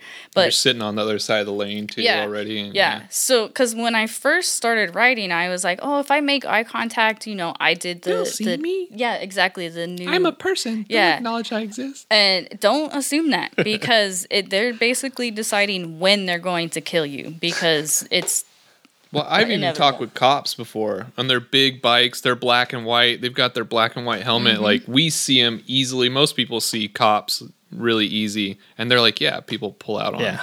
I've me seen all I- the time. Yeah. I've like I'm on seen, this uh, huge bike and I'm a cop, and I still get pulled out on by people Yeah. that just don't see Yeah. you. It doesn't matter how big you are. Whatever. Yeah. You're a bike, not a car. And so then there's another thing is that uh, you know, despite our attempts to raise awareness and like get humanize motorcyclists and be like, hey, you know, I'm somebody's whatever, somebody important, like I deserve to be alive. What I've really discovered over the years, uh, like almost seven years, eight years, almost commuting in LA, is that don't assume that cagers even care because No. there's people out there that do not care. They don't care if they hit you. There's been hit and runs that were obvious and the person takes off and like just really terrible things that have happened to motorcyclists. And uh, it's just really important to to remember that because that famous case in Texas too, where the guy did the vigilante justice on the biker that was passing him, and he had a girl It's like on on the a back. country road, right? Yeah. Yeah. He No he reason pushed him off for the it. road into the. Yep. Yep. I've had people do that and you know, it's that's what gives me anxiety is like those types of people You see it in their face Yes. when you look at I- them. Yep, yep. Or when they don't even they know you're there and they're Oh, like, yeah. "You're I've there," seen and they people don't look at you. mad dog me and then like literally try to like like play chicken with me and like push me cl- get closer and closer and i'm just like I, I just break away because those people are really dangerous Yeah. and i had one time on the 405 where i was commuting and i was just minding my own business i was Interstate 405 for those that are not in the uh, in the state of California. And so I I was I wasn't lane splitting. I was in the middle of the lane, which is why I don't really like to do that anymore cuz I've been hit almost been hit more often when I'm just minding my business in the middle of the Yep. lane than splitting. It's crazy. But so she starts merging, not looking in her mirror, not looking to the side, whatever, like just merging over. And I like honk my horn and I move like out of the way and I look over at her and she starts laughing. Like, She's oh, laughing. that was crazy. And that I was, was cray." just like, I don't think that's what I was expecting you to do. Yeah. Because, like, Oh. I don't think it would be funny if I went down. I mean, I was going at least 65, so it would have been a pretty, like, nasty accident. And I just, it just threw me through a loop because I was just like, why the fuck are you laughing, you know? And What's like borderline psychotic? And- but I I- always compare that to like if you rode by on your motorcycle and you had a handgun and you just like blind fired at a car when you went by. You're like, maybe I'll kill him, maybe not. Yeah. Oh well, that was fun. I, that are you in my fantasies? Because that's think about daily. but you know, and I've had that. And the thing is, I've actually had that happen several times where you Yeah. shot someone's at people. Yeah, me. I know. You Yeah. told me about it. Yeah, Yeah. I mean, You well, told I'm me you on the weren't gonna road, but record it. Some guys so mount little BB guns to their fender on the front. Yeah, yeah. But um, I've had it had happen several times where somebody just kind of laughed where they almost hit me or whatever. So I think there's a few things to to keep in mind. I hate when people laugh. Like, I know laughing is terrible. No fun is allowed. Do you get when they try to scare you on purpose?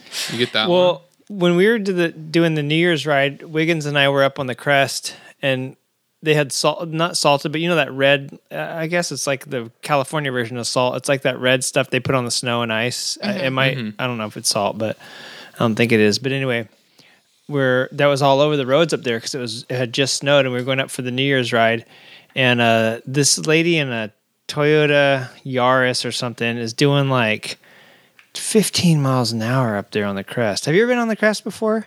I don't oh, think so. It's a beautiful mountain road that is like uh, Southern California's racetrack. You know, like motorcyclists go Is up the there. crest the same one as Mulholland? Is No, that the other name? no. for it? no, that's different, right? Yeah, you you you you're gonna go up to the crest with us uh, this um, next New Year's ride. I'm, we're gonna take you. Okay. But it's like basically Angeles Crest, and it connects L.A. to like the um, Wrightwood. Oh, Uh, yeah, it I've goes up all the way across these mountains that you can see up here. That's why I was pointing up there earlier when you were asking me about them, uh, because the fire wrecked all the roads up there a few years ago. Yeah, yeah, yeah. and uh, it's beautiful up there, and just crazy, curvy, twisty mountain. You know, That's it's my like carving a canyon, only you're up in the twisties because you're on top of the mountain. And uh, they had salted the roads, and this lady, there was me and the, about five Triumphs and like a couple other cafe bikes behind me. And um, we were going up there on the New Year's ride, and we kind of like to rip up there. I mean, we're not mm-hmm. like trying to kill ourselves, but it's fun to go at a fun pace. Mm. it's a mount. It's a twisty mountain road. Yeah, They're Yeah, yeah. supposed to go fast. And we're on like on a motorcycle. Yeah, mm-hmm. yeah. And they're on cafe racers, and you know, and I had passed all them, and then I get up behind this car, and I was like, "Oh, I'm not going to pass her. We're on like blind corners. You know, I'm not going to be stupid about it."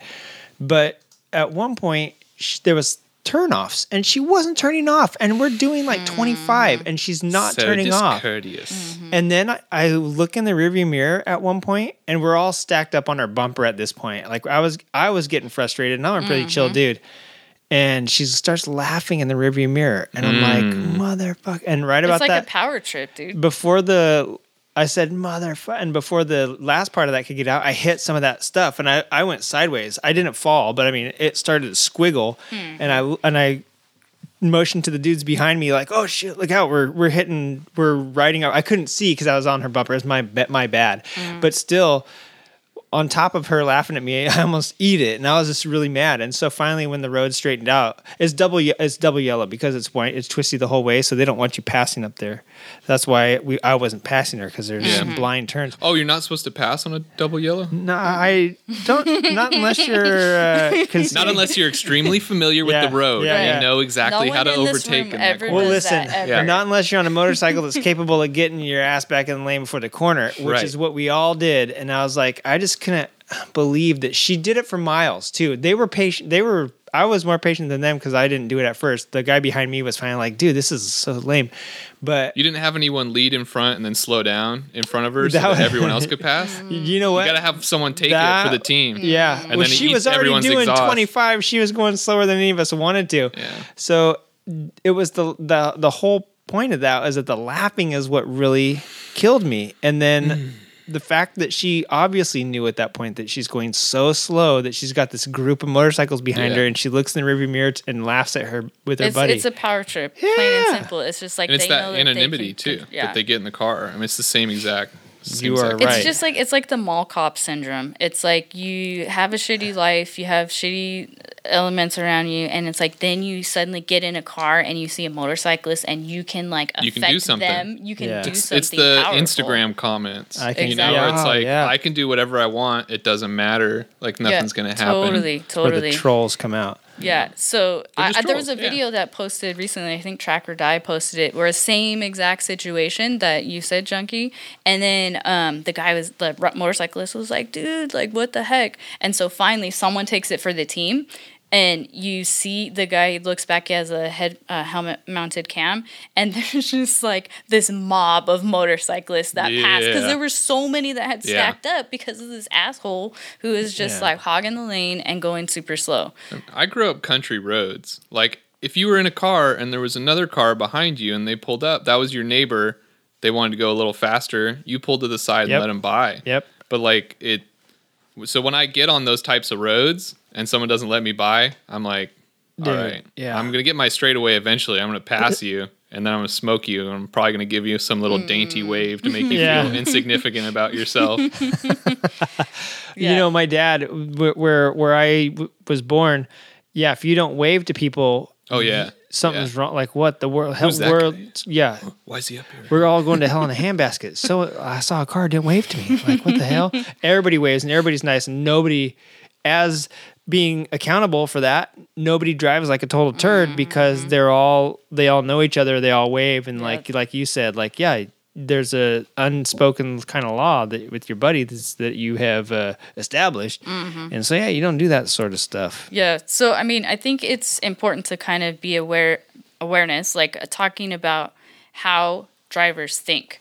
And so there's a few things that uh, uh, that I came up with is like, and Dana and I were talking about this earlier, is that some people think that motorcycles are inherently dangerous, and that therefore motorcyclists must be suicidal. yeah. So You because mean murder if, cyclists? so if you And that they're somehow endangering Everyone people else. in cars. Right, right. And so that's where the callousness, I think, kind of comes from. Is they're just like, okay, well, you don't care about anything because you're on this like insanely dangerous machine. And so instead of them being like uh, empathetic to the vulnerability of the motorcyclists, they just get calloused and they don't really care. Yeah, they're going through traffic faster than me. They split lanes in Well, that- yeah, that And a lot of Yeah, motorcycles like- look mean, and the stuff we wear, we can look kind of intimidating. And we're always it's going like it's easy to demonize Yeah. Mm-hmm. motorcyclists. We're like, always "Ah, it's going fast because we can, and so like just going Yeah, if you want to go fast, fast too, get a motorcycle. yeah, Yep. Just going fast kind of makes you uh, an outlaw without even necessarily breaking any laws because yeah, you're going faster than ever. You're at cutting, you know. and you- When a lot of people think like lane filtering is And I mean, illegal to too. be Yeah. On top honest, though, there are some squids out there who do make some, Some? motorcyclists mad. and squidlets. of that, I have squid. Squidlets I have squid moments. I, for I'm a squidlet. I will not lie. I like I said at the beginning. Squids I'm have the most fun. not perfect. It there's a lot of times where I'm like, I hope that was a famous Jacques Cousteau quote. like Squids somebody- have the most fun. or something. a, a coworker uh, yesterday was like, "Oh, I saw you d- riding down uh, Arlington, one of the streets," and I like. I got kind of like a cold chill because I was like, I hope I wasn't doing a wheelie or what was I something doing? stupid. I was just like, Was I flipping was I on someone the clock when I was doing that? Like, you know, um, but They don't know you're just horking cocaine off of a hooker back in the alley. You weren't on a motor. You weren't being a criminal on a motorcycle. Yeah, exactly. but um yeah, so and then on the other end of the spectrum, there's people who are like afraid of motorcycles and afraid of motorcyclists. And I had a situation where I was splitting down the 710 and um, it's really narrow, there's no shoulder, so you basically have just the width of your motorcycle to split. So you really have to rely on like making sure that cars see you and are aware of you so that you don't like crash. And so there's this guy, he was pretty far over to the right. So I, I was on the Harley at the time and I revved my engine. I had really loud pipes and I tooted my horn. and he Your horn doesn't toot. yeah, it goes toot toot. It goes wah. Uh, I was gonna honk it when I got here, but I was like, I don't, I don't want to be an asshole. But um, so I honked, and he like freaked out, and instead of swerving to the left away from me because he was on my left hand side, he swerved towards me, and um, I actually like sideswiped his car, and it bent my um, oh no, he was on the right side, excuse me, and he bent my brake lever, uh, my foot, my foot, foot brake lever. Did you put a good good gash in his car? Well, the thing is, is I was like, you know, in situations like that, my adrenaline was running, and I didn't go down. I was still rolling, so I just kept riding. But I had Yeah. to pull off the freeway, and I saw. yourself, yourself Yeah. from the situation. Yeah, exactly. Um, but it's just like you know, there's people like that where they don't know what to do when they see a motorcycle. They will like kind of freak out. So that's another thing that can be um, a a danger to motorcyclists on the road. And then, kind of like what we said earlier, is there's people who are jealous, you know, Oh yeah. and they Uh, just every day. so many people are jealous so many even if they don't want to admit it but you can tell by the looks on their faces. They're miserable. They see you. They're tired of sitting in line. yeah and i was talking to somebody else. Especially down here. yeah i was talking to somebody else recently and it's just like when i get on the motorcycle like that is my therapy. I'm enjoying what i'm doing.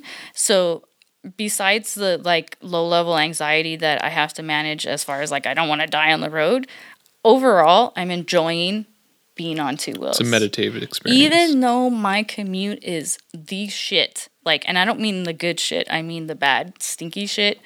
Even though it's crappy and I have all of these variables, is there good and- smelling shit? yeah, it's the one that smells like roses. Oh.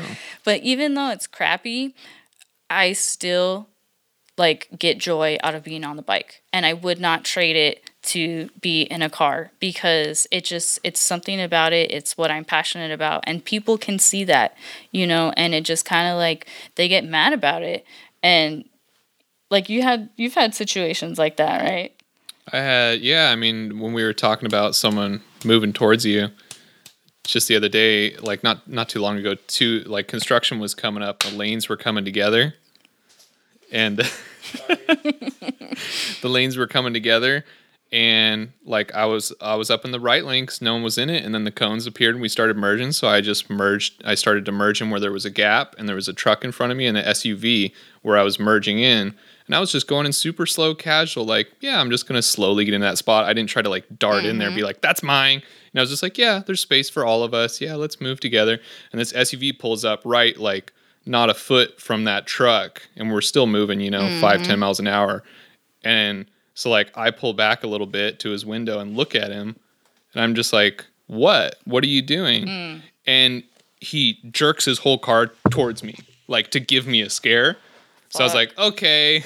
like I backed off and the cones were spaced so nicely far apart and there was plenty of room in that lane Yeah. that's getting closed off and like I hate to admit it but I also love to admit it but like I hit the throttle so hard, smashed that mirror to pieces, went into that construction lane. We cannot confirm or deny this noth- story. There's This- nothing in this lane for like we a do half not know mile. if this actually happened. yeah, this is FYI. this is my friend's story. Yeah, this was isn't somebody else. Yeah, some other person happen. did this, and then just slowed down, merged back in as it, I did before. You know, just like there's space for everyone. Yeah, and I like have when you're friends who have done that today. Actually, that I heard that they hit three mirrors uh, of uh, Lyft drivers. One specifically that smashed the pieces in downtown LA. That's what I heard. The worst is, Is when you see when you chilling see the car and they do it to you, and then you look at their mirror and their mirror's already been smashed. Oh, yeah. Then I you're like, see that all how did you not learn your lesson Yep, already? I Your mirror's taped time. on. It's all Yep. cracked. You had to stick like the the mirror from O'Reilly's onto it so that you could have some kind of mirror.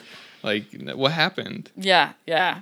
So, but like con- continuing talking about how drivers think, the last point that I wanted to talk about that, and this was another situation that happened today, was that um, when a driver is in a situation, especially in LA, we don't have left turn arrows like hardly anywhere. So it's just one green what's up with light. that? It sucks. It's like mostly downtown LA for that. Yeah. Like whatever, whatever the, the reason for that because is. it's it's outdated. The infrastructure is like from the 1950s, so they weren't like it's not acclimated for, for growth. That's why the, there's like one one lane streets in downtown LA. Like I work in the fashion district and it's like literally there'll be one lane and everyone gets out of work at the same time and it's just insanity. But so I was going down the street, there wasn't a lot of traffic on my side, but there was more cars coming towards me on the other side. Somebody pulls from a residential side street, crosses that, you know, opposing traffic and I see them and I'm just they see me and they they didn't have a turn lane to turn into. So they were just basically hanging out in like, you know, uh, perpendicular to that oncoming And traffic. Yeah, and so Yeah. the cars were coming towards that car and they look at me. So it was basically, okay, is that person going to stay there and get hit or are they going to pull out in front of me? And in that calculation, 9 times out of 10, the motorcyclist becomes a sacrificial lamb. Like they're going to save their ass and they don't care if they're going to take you out. Like I've seen Or in that moment, they get scared. They're definitely not going to mm-hmm. see you. Oh yeah, yeah, yeah. You Even if they already saw invisible. you. Like, yeah. They their mind's going to be somewhere else. Yeah. So those are again, those are situations. So if you're in a situation like that, you have to anticipate it. You always have to have an exit plan. That's what I'm always do. I, I scan constantly and just constantly have an exit plan and just be prepared for the worst case scenario. Um so yeah, that's that's part part of the personal advice. And then I wanted to roll over because I know uh Junkie had told me about the NoCo Moto podcast, and they were talking about some of the uh, awareness and safety uh, topics. And they had mentioned riders, and they talked about some Harley riders who don't have tail lights that either work or they don't exist. Um, I know a lot of sport bikes have the um, like the fender eliminator kits. My bike came with that. And which is nice because it tidies it up because the stock stuff is like so ugly. But at the same time a lot of times it'll either integrate the turn signals lower or into the rear brake itself. And then um, it just basically makes your turn signals like hard to see. And so for me in my situation um in what my situation? so like me in my situation, I have side bags, and so when I put my saddle bags on, um, I have like I had have little tiny turn signals. They're LED, so they are fairly bright. But what happened is it smushed them down and Yeah. it covered them. And I was just like, um, I riding one night with my friend Sonia, and she was like, "Hey, I was behind you, and like I can't see your signals when you have them on." And so me trying to be, you know, aware and trying to do better, uh, I was like, "Fuck, I need to figure out a situation." So for me in my situation, I just did a, a really ghetto DIY job on the top of my fender. I put Velcro and I took the uh, turn signals out and I just Velcroed them to the top of the of the tail, above the saddlebags, so that you can see my turn signals. I mean, it doesn't mean that again, it makes me bulletproof, but it's just one more element where I'm trying to like do my due diligence to make sure that, you know, I'm doing my part. Yeah. I don't know if you saw the turn signals on my bike right now, but they're like right on top of that little luggage rack behind my sissy bar temporarily. Yeah. And if I put a bag back there and I'm riding at night, you can't see me Yeah. anymore at all. Like Well, I'm, I just haven't had time to make That's the, the thing a new is like I bracket think yet. But um and I've noticed this and I w- even succumb to succumb is I think I think that's the word. Succumbed. Sub succumbed. I subcame to the Sub- That's what she said, right? Brr. no, but I'm getting my sound effects ready for you're you really tonight, slow Jay. on the sound effects tonight, man. Listen. and so it's gonna come in awkwardly later. Uh, but I didn't realize Jay. how. There, there, not, I'm not sure how that really. That's what you get. I don't have a that's what she said. oh, okay. But that But I didn't realize, like for instance, on the Harley, uh, you know, uh, I had issues with my lights going out, but they were the stock ones were not LED, and they were not bright at all. the H4 bulbs I, I don't remember. with the filament, was it Yeah, yeah, yeah, yeah, yeah. Yeah. And so the thing is, and I've ridden, uh, driven in a car before at night, and I've seen sport bike riders, some older bikes, and they just have a little tiny light, Yeah. and you can barely see them. And you just have to be aware that, like, check your bike at night. Be like, you know, can somebody see this? Is because when I was on the freeway and I saw the guy on the bike, I almost hit him because I didn't see him, and it was until he pressed his brake pedal and it lit up, and I was like, "Oh crap, that's like a little bike," you know. Um, Vintage. Jeep- Was it a newer guy or older guy? was that you? Me.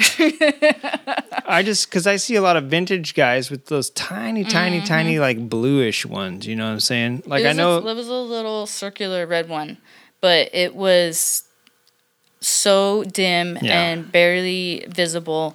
And you know that's something that's avoidable because t- the the rider can take responsibility. So did you listen to for. NoCo Moto from this week, number sixty six? Yeah, it's where they were talking about, yeah, your turn signals. You can't tell they're so together on the back, and you can't from far Mm-hmm. Yeah. away. You can't It's all tell. integrated and stuff. There's this thing called the DOT, that which is the Department of Transportation. What is oh, that? what's that? Yeah. There's a Never heard of um, it. it's called the Department of Transportation. Did you know May is Motorcycle Awareness Month? There's like I thought it was. March. The other there's only one. It's Uh, actually June. They changed it. shouldn't it be November because the November that's when they do the gentleman's ride. Movember Anyway, Motorcycle Awareness Month. Yeah, I think we should change it. And Let's pet- mustache. let's petition it. And it's uh, yeah, I like that. Um, they there's a rule.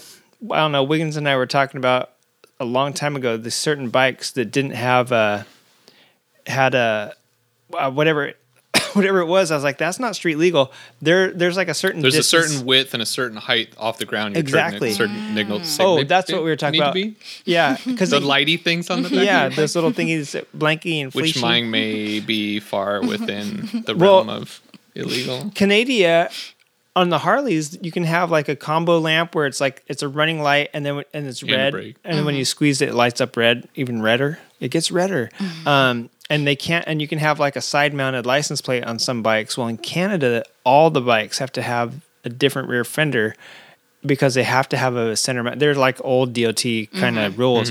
They have to have a center mounted tail light and they have to follow those weird rules. And yeah, you can't. I see some bikes riding, and I'm just like, how would, how do they not get pulled over daily? Like they have tiny little. Um, speaking of bike show bikes, tiny little things right on the shock or something. yeah, they It's look like, cool. I mean, they look. I may or may cool. not have a bike with a very tiny taillight right now. My Did you other ride it over here? No, this one has two very bright lights that are just too close together, but my other one has a very small one. It is LED, but it's uh, close to the ground and on one side of the bike only. Yeah, yeah. It's a chopper. So It's chop life. I mean, ultimately, you Choppers know, don't and need if, lights, like, say yeah, you are riding a bike like that, which is fine. Do what you want to do. Like, I'm not here to regulate people's lives. You, you want to ride crazy, you want to do all that stuff. That's your life. That's your decision. But people won't be aware of you. On But it's just Awareness like you know, it is. At the end of the day, there is a certain amount of responsibility that we as motorcyclists should take and be held accountable for within our community. I don't necessarily see, think we should get like all authoritarian and shit and like start having cops like really pound down on it. Like I'm not for that, but I think that we need to talk about it. You know, like we don't want it to get to the point where laws do start to get made Yeah. and like decisions that change. That's where it becomes a slippery slope, right? Yeah. Yeah, and then it's like once you get the the law enforcement involved, it gets a lot harder to like just manage. You know what I mean? So, Yeah, I think a lot of people were even scared to let the CHP codify lane splitting because it was Then it's never regulated. Yeah, it was never illegal because there wasn't a law on the book Right. saying this is illegal. So they were like, "Dang, now it might make it worse. Like it might make exactly. It might That's- regulate that's what I can do, what right? I'm talking yeah. about. Yeah. Well, I actually had the the taillight thing on my list for today too, and like something I do at night, especially on my bike that I know is a little bit harder to see, is like when I'm coming up to a stop. I know a lot of times people won't differentiate your taillights from the taillights of a car in front of you. Oh yeah. Mm. So they'll never know that you even exist, and they'll come up to that car as if So their you weren't perception there. has changed, so you right, might yeah. get like lightly rear-ended. Yeah, they mm-hmm. think they've And got what like I ten do- extra feet of stopping distance or and, something. And that's enough to take you off your bike and turn Yeah. you into a sandwich.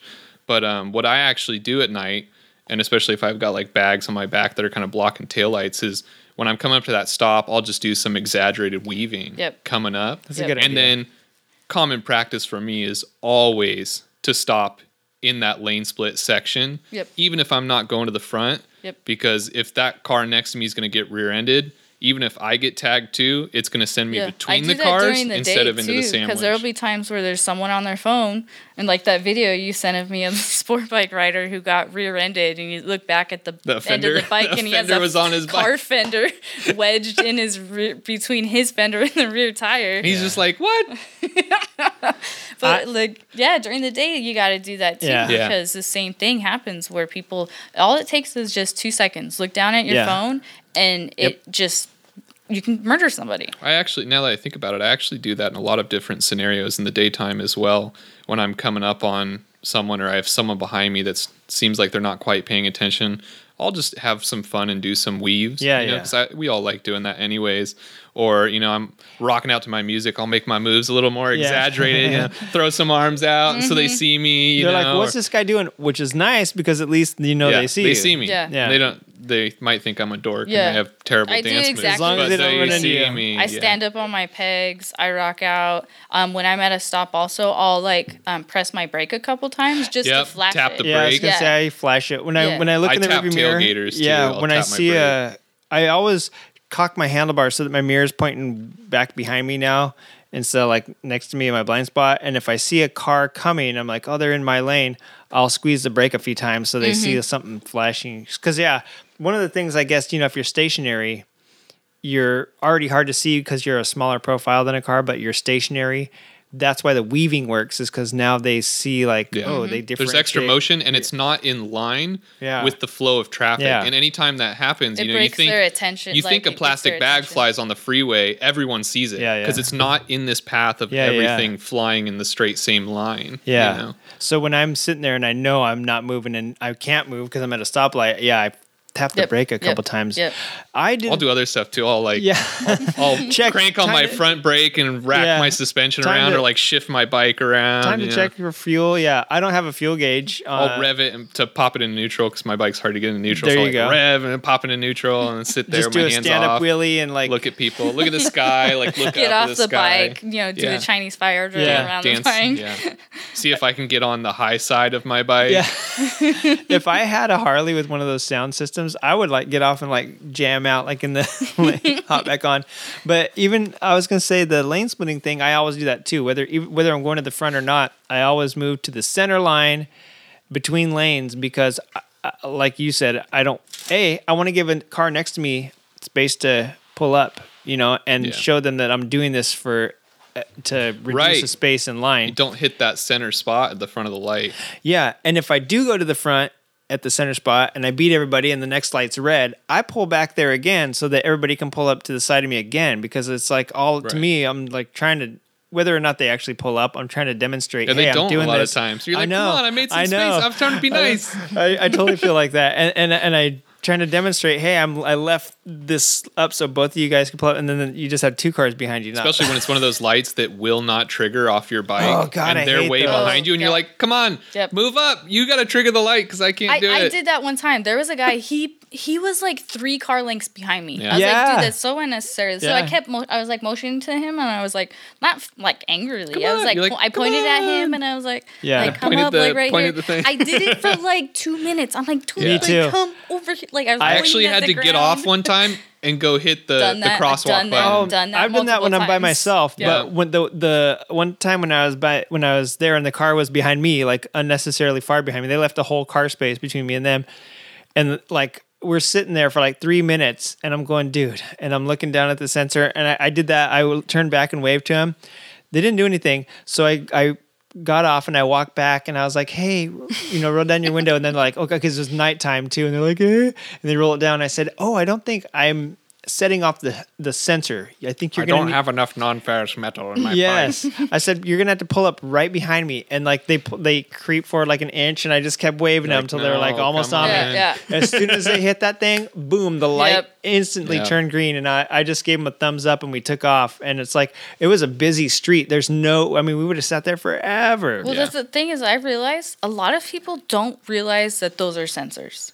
Because I was oh, having, yeah. I've had a conversation with several people. It wasn't even necessarily motorcycle related. I don't remember what how we got onto it, but I was like talking about that sensor, and they're like, "Oh, What that's what those circle Yeah. things are? And I'm just like, yes, that's Yeah. what triggers the lights. Like a lot of people don't realize it because I see that happen all the time. Like I'm like, it's great that you're not coming up on stopping on my ass, but at the same time, I don't want to sit at the light for ten minutes. Yeah, I love you know because Spamla is tiny. You know, she's a single. She's Yeah. skinny. She's also 250. There's not a whole lot of metal there, and I love modern streets that I ride through, like in Pasadena. They sense it, and it's like, thank you know, this thing's fine, but that you know, it's like riding. Even a- mine doesn't pick it up. It just depends, weighs- right? I mean, it it depends. just You gotta really get on. pounds. What the trick is usually is you get on the, where the line, the groove is, or the corner. center your bike right on that, and that usually triggers it. yeah, If you get the corners too, Mm-hmm. because it's it's usually a hoop of like Yeah, yeah, yeah. of uh, conduit with all these lines ran through it, and the corner has like the most amount of lines per like square Okay. inch. You know, so if you can get if you can figure it out, 'cause sometimes you can see the post and you can see the line coming Mm-hmm. out, and then you can see the square. Yeah. You can go park like right to on the corner of that square. Yeah, that you might generally have to roll around on it like a little bit. people are like, "What's this guy doing?" You just like, put "I'm your bike turning the light green." completely side. How many? I want to know how many people thought that those sensors used to be weight Yeah. related. I- I used thought I used to think they were too, I and I would sit too. there like an idiot at the light, like jumping on my bike, Yeah. like Yeah. ah, come on. Yeah. Well, I had one time where the a guy had stopped way far behind me, and then there was like a bunch of cars behind him. So there was like a, a That's like what- they were yeah. all behind the sensor, and the light the light cycled three times, Yeah. which legally at that point you can go as a motorcyclist. But I was just like waving not at the guy, car, and I was thank just like, God. there were a bunch of people waiting, and so I just went through the light, and then I saw in my rear view everybody else went through the red light. Yeah. Well, because they were just like, well, if that person's I going, guess I'm you gonna can, go too. can. I guess you can. I guess I never thought about it that you can do it in a car too. Yeah. That once it cycles enough. I, I- just thought it was just for us. Mm-hmm. Now this Law is just for motorcycles. this is crazy, and I don't want to go down a rabbit hole on it because we're we're getting on long in the tooth on this uh, topic. But um, I think at nighttime too, they shouldn't even have red lights in certain town, like parts of town, Mm-hmm. right? Like if you're living in a rural place, or like even out here where it kind of gets quiet after like nine. And you pull up to a red light, and like there's literally no traffic within like a mile. You should just be able to Mm-hmm. that's treat it like it a stop become a sign. stop sign. like Yeah. after I leave for from this recording, when I get home, like the streets are empty, and I always get stuck at red lights. Freaks And- are out at night. Yeah, and so it's just like I have to often just like, and it'll be the streets will be empty, so I just often will just go through them because There's like I'm a like, thing they do it in Mexico too. They have like a lot of intersections that don't have lights and stuff. And when they're coming up on the intersection, they just meh, meh, honk their horn when they're coming up. There if someone go. else was coming the other way, they would have done the same thing. Yeah, and you you- know that people are coming. And I know in the Midwest too, a lot of towns like after a certain hour they flash. You know, so basically they Mm-hmm. effectively become a stoplight at- or a stop sign at that point. And yeah, you just it's, or they be, or they flash yellow. So it's like you're saying it's like a yield. yeah, so it'd cool yeah, if they don't just like stop. transitioned Yeah. over or something. Yeah. You don't even Yeah. have to. You, Especially when you're tired and you're coming home, you're like, I don't want to stop. Yeah. At ten Yeah. lights. exactly. There's nobody That- at. That's how I am when I leave and here. I often. end up running a lot. I live in uh, Especially the ones I know are not going to register my bike. I'm like, see ya. yeah, like Missoula, Montana. There's like literally less people in this state than there is in LA County. Like I don't think I'm going to uh, Yeah. offend anybody by not stopping it in the late night. So I know that we've gone a little long. I just wanted to uh, end um, throwing it over to Dane because recently we were talking about like attitude adjustments as writers and like him and I both commute. Like he commutes a little bit longer than I do, um, but we commute. But you're in the shit. Yeah, I'm in the shit. But there are We there balance will, out. Yeah, there will be days where I. How much is your commute round trip? I do about 120 miles a day. okay, so like in Um, the and last. then I travel on the off days. Yeah, yeah, 'cause yeah. I got places. to Yeah. Before we get too far into that, Dane, like, where are you coming to us from tonight? Like, you. Well, I was just in West West Hills tonight, Okay. so it was just about a about 45 minutes Yeah. here. But um, I work all the way out in Santa Paula, and then I live up in the mountains above Santa Barbara. So pretty far. pretty much everywhere I have to go is at least an hour. Santa Barbara's there. two mile, two hours from here, right? To your, From here, I would assume it's probably Yeah. about It's that, about maybe two and a half. Three, yeah, so like because Three. Santa Barbara's by um, San Luis Obispo, right? Yeah. San Yeah, Luis so it's Obispo's about- way up there. Oh, it's a little bit Yeah, further. Santa yeah, Barbara's it's by two and a half Goleta. Montecito. Yeah, I want to say Santa Barbara is like a two, Right, right, right, right. maybe Yeah, so and a half Yeah. hour, depending on where you're It's going. before the 101 cuts in from the coast Yeah, yeah. and goes up into country. All of Yeah. the non-California ri- people are like, okay, That's nice. Well, that's what I'm trying to. That's what I'm trying to get. So ask him specifically because I I want him to be able to look on a map and know where he's talking about. Yeah, but look on a map right now, you dummies. so What's a map? We but, don't like, use those for- anymore. speaking I to the forgot how old I was. speaking to the 120 miles, like in the last two weeks, I've um like been working a lot and having to. Tr- my job requires me to travel, and I've been doing 120, some days 150 miles, and it's just In like LA? in the in LA, like literally Compton, Inglewood, South Central, like. You're dealing with a lot of variables that are dangerous, that are unpredictable, and like try spending an entire day in that shit. Like it's really insane. And so 15 minutes of the heavy traffic will just burn some Yeah, people. and so- dude and we were talking before about that those particular parts of town like the more crowded and older parts of town weren't made for cars necessarily and the or lane that like, many cars. Yeah. Mm-hmm. They've tried So- to make as many as they can fit. Oh my and God. There's not room to it's split. hard to split yeah you can't really split you're you're like you said you're in the you're in the shit you can't split yeah, and we need especially another rhyme we need another rhyme and in uh, in uh, especially a lot of these streets in the residential areas, there will be residential streets, and so the person has to turn left. They block that whole lane of traffic, right? Yeah. And everyone's in a hurry because it's like rush hour. So everyone se- uh, sees that person like, oh shit, this person's turning, and it's gonna take them like ten minutes to make their left turn because of the traffic. Yeah. And so they'll just cut, cut, cut to the right Without Or looking. On the right side, you have people that are like parking or Lyft drivers who are letting out um, passengers. So they stop literally in the middle of the lane and then, um, or to the side, like offset. So they're not completely in the center of the lane. They're just like halfway. And so the car will go around them. And today it had that happen so many times. A person goes around them, but they don't check their mirrors because they're they're thinking, oh, I don't see a car to the left of me, so I can just, you know, there's space. So they're not looking in the rear view, seeing that I'm like right behind them and I'm trying to split. And so, you know, there's a lot of situations like that. But anyways, going back to what I was saying is recently just it's because I'm on the road so much, I've been getting stressed out and like angry. Like what happens to me is I don't really necessarily get anxiety. Um, it turns into rage for me. Like Adrenaline, turn- like and so much adrenaline. yeah, too. it just turns into pure anger. So instead of being like, "Oh, I don't want to ride my bike," I'm just like, "I want to fucking murder everyone." and, I- And then the, the ones that do just like little things that minor inconvenience you, you're like, fuck you! exactly. piece of shit There's And they're just like, I forgot to turn on my turn signal. yeah, and it there's was so, the 85 people before you that Yeah. brought this upon you you fool Yes, It was the Yeah, guy in the Corvette that tried to hit me on purpose that pissed me off Yep. to the guy that just kind of drifted in his Yep. lane slightly. Totally. or, yeah he sneezed and Yeah, you're like he- yeah. Yeah. someone ought to flip your car over that's that you're speaking to like real instances that have happened to me in the last two weeks. And so like there's so many messages that i've sent to dane where i'm just like ah like i'm in rage mode. And so we were just talking about how in order to survive and to maintain a like mental health and stability and then just like being overall just generally happy on the bike and not having to feel those things what can we do to uh, adjust instead of just giving up riding. because some people they've told me i've had people who were former riders. They couldn't, yeah. and they're just like ah you know i either went down one time or i had somebody like a really close call with a car and i just i couldn't do it anymore you know and so for me that's not an option like i will keep riding until my hands fall off which is pretty close because i have really bad carpal tunnel right now but like so it's about mental attitude so so dane like what what were some of the things that have helped you recently to to get a little bit better on the road Well, just to kind of touch on my philosophy of riding, originally, and I dev- I change it all the time. Like the more and more I ride, it, it develops. But I always told people that I ride aggressively defensive, where I mm-hmm. actively choose to put myself into situations that are safer than the one I was in previously.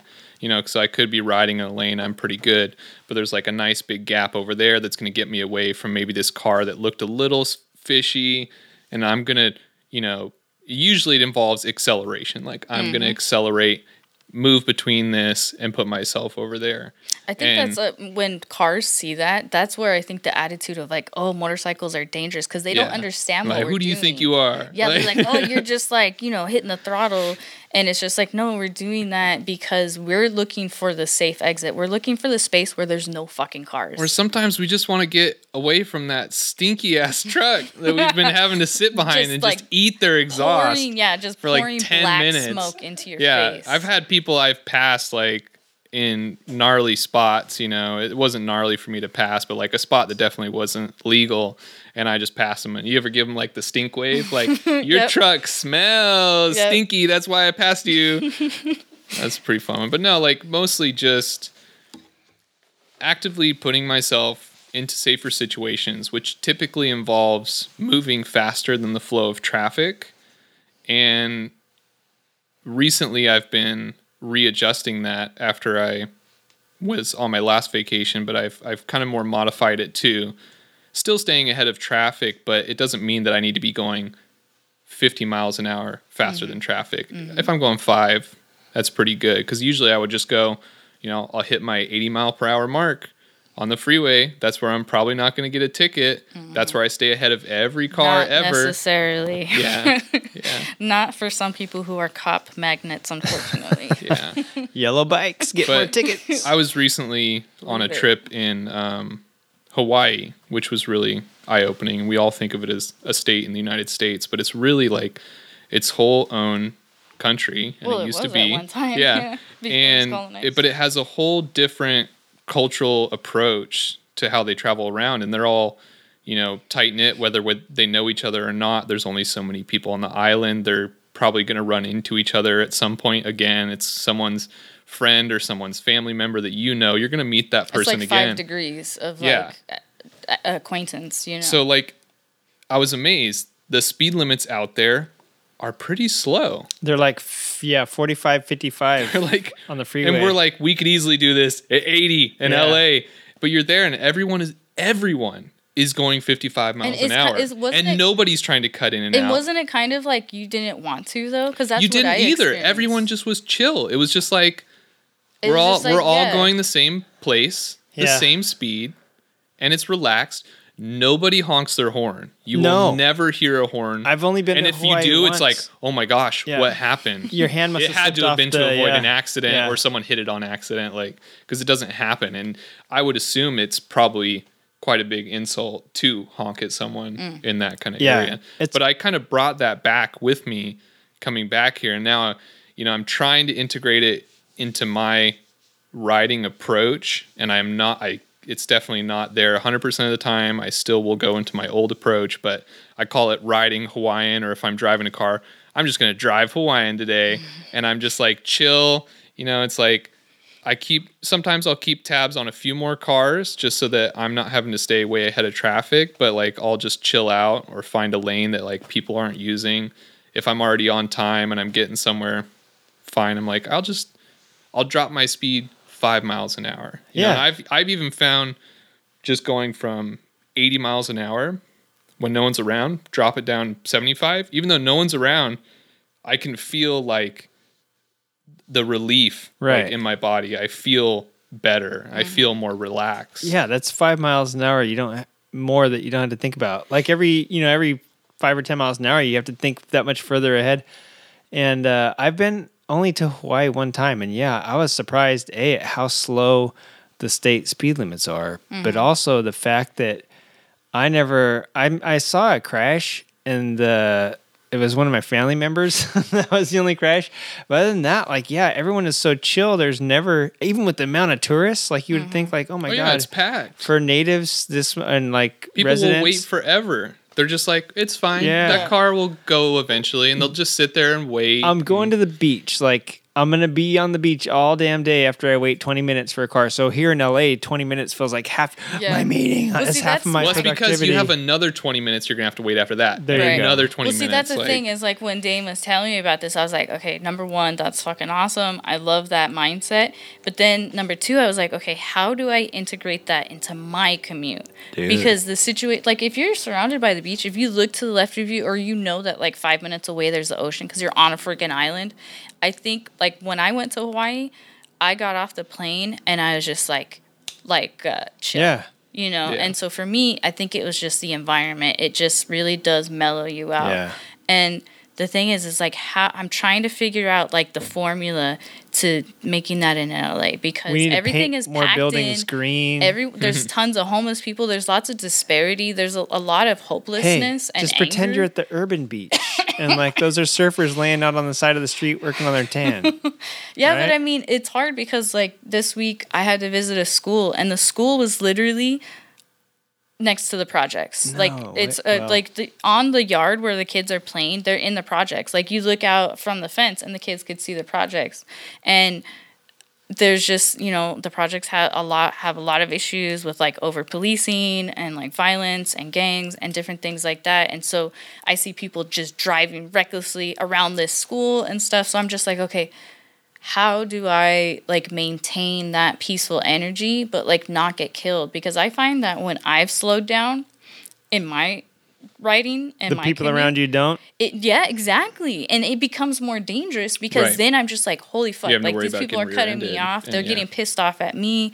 And so it's just this really tight rope that I'm walking that it's just like, okay, I can't be too aggressive that I endanger my life, but then I can't be too mellow because if I start to like mellow out and I'm enjoying my ride, I've had people get mad at me when I was going the speed limit and cut me off and cross and I was in the in the You're like, I'm still gonna pass you Yeah, ahead, would- dude. I might be going slower than you right now, but I'm gonna be miles ahead of you. and I was in the carpool lane, and it was like a Saturday morning, and I was chilling, uh. and it like there wasn't a lot of traffic, and this person got pissed off that I was. well, it's like they want every inch they can get Yeah. because they already have nothing. So if like one car length of space opens up, they're like on it.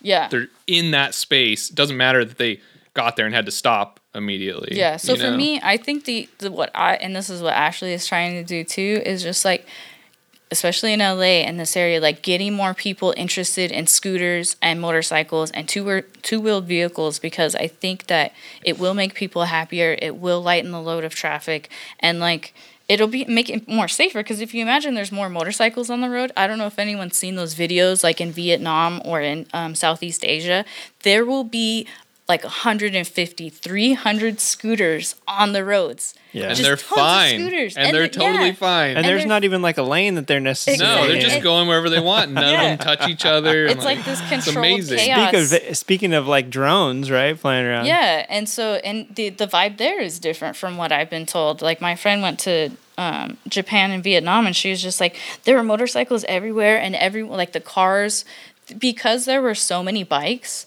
the ca- it became part of car drivers' um, reality. Because like in LA, there's motorcycles, but it's a lot less. it's almost like an encounter with the raccoon. right because well, there's not a lot of raccoons, a tarantula maybe.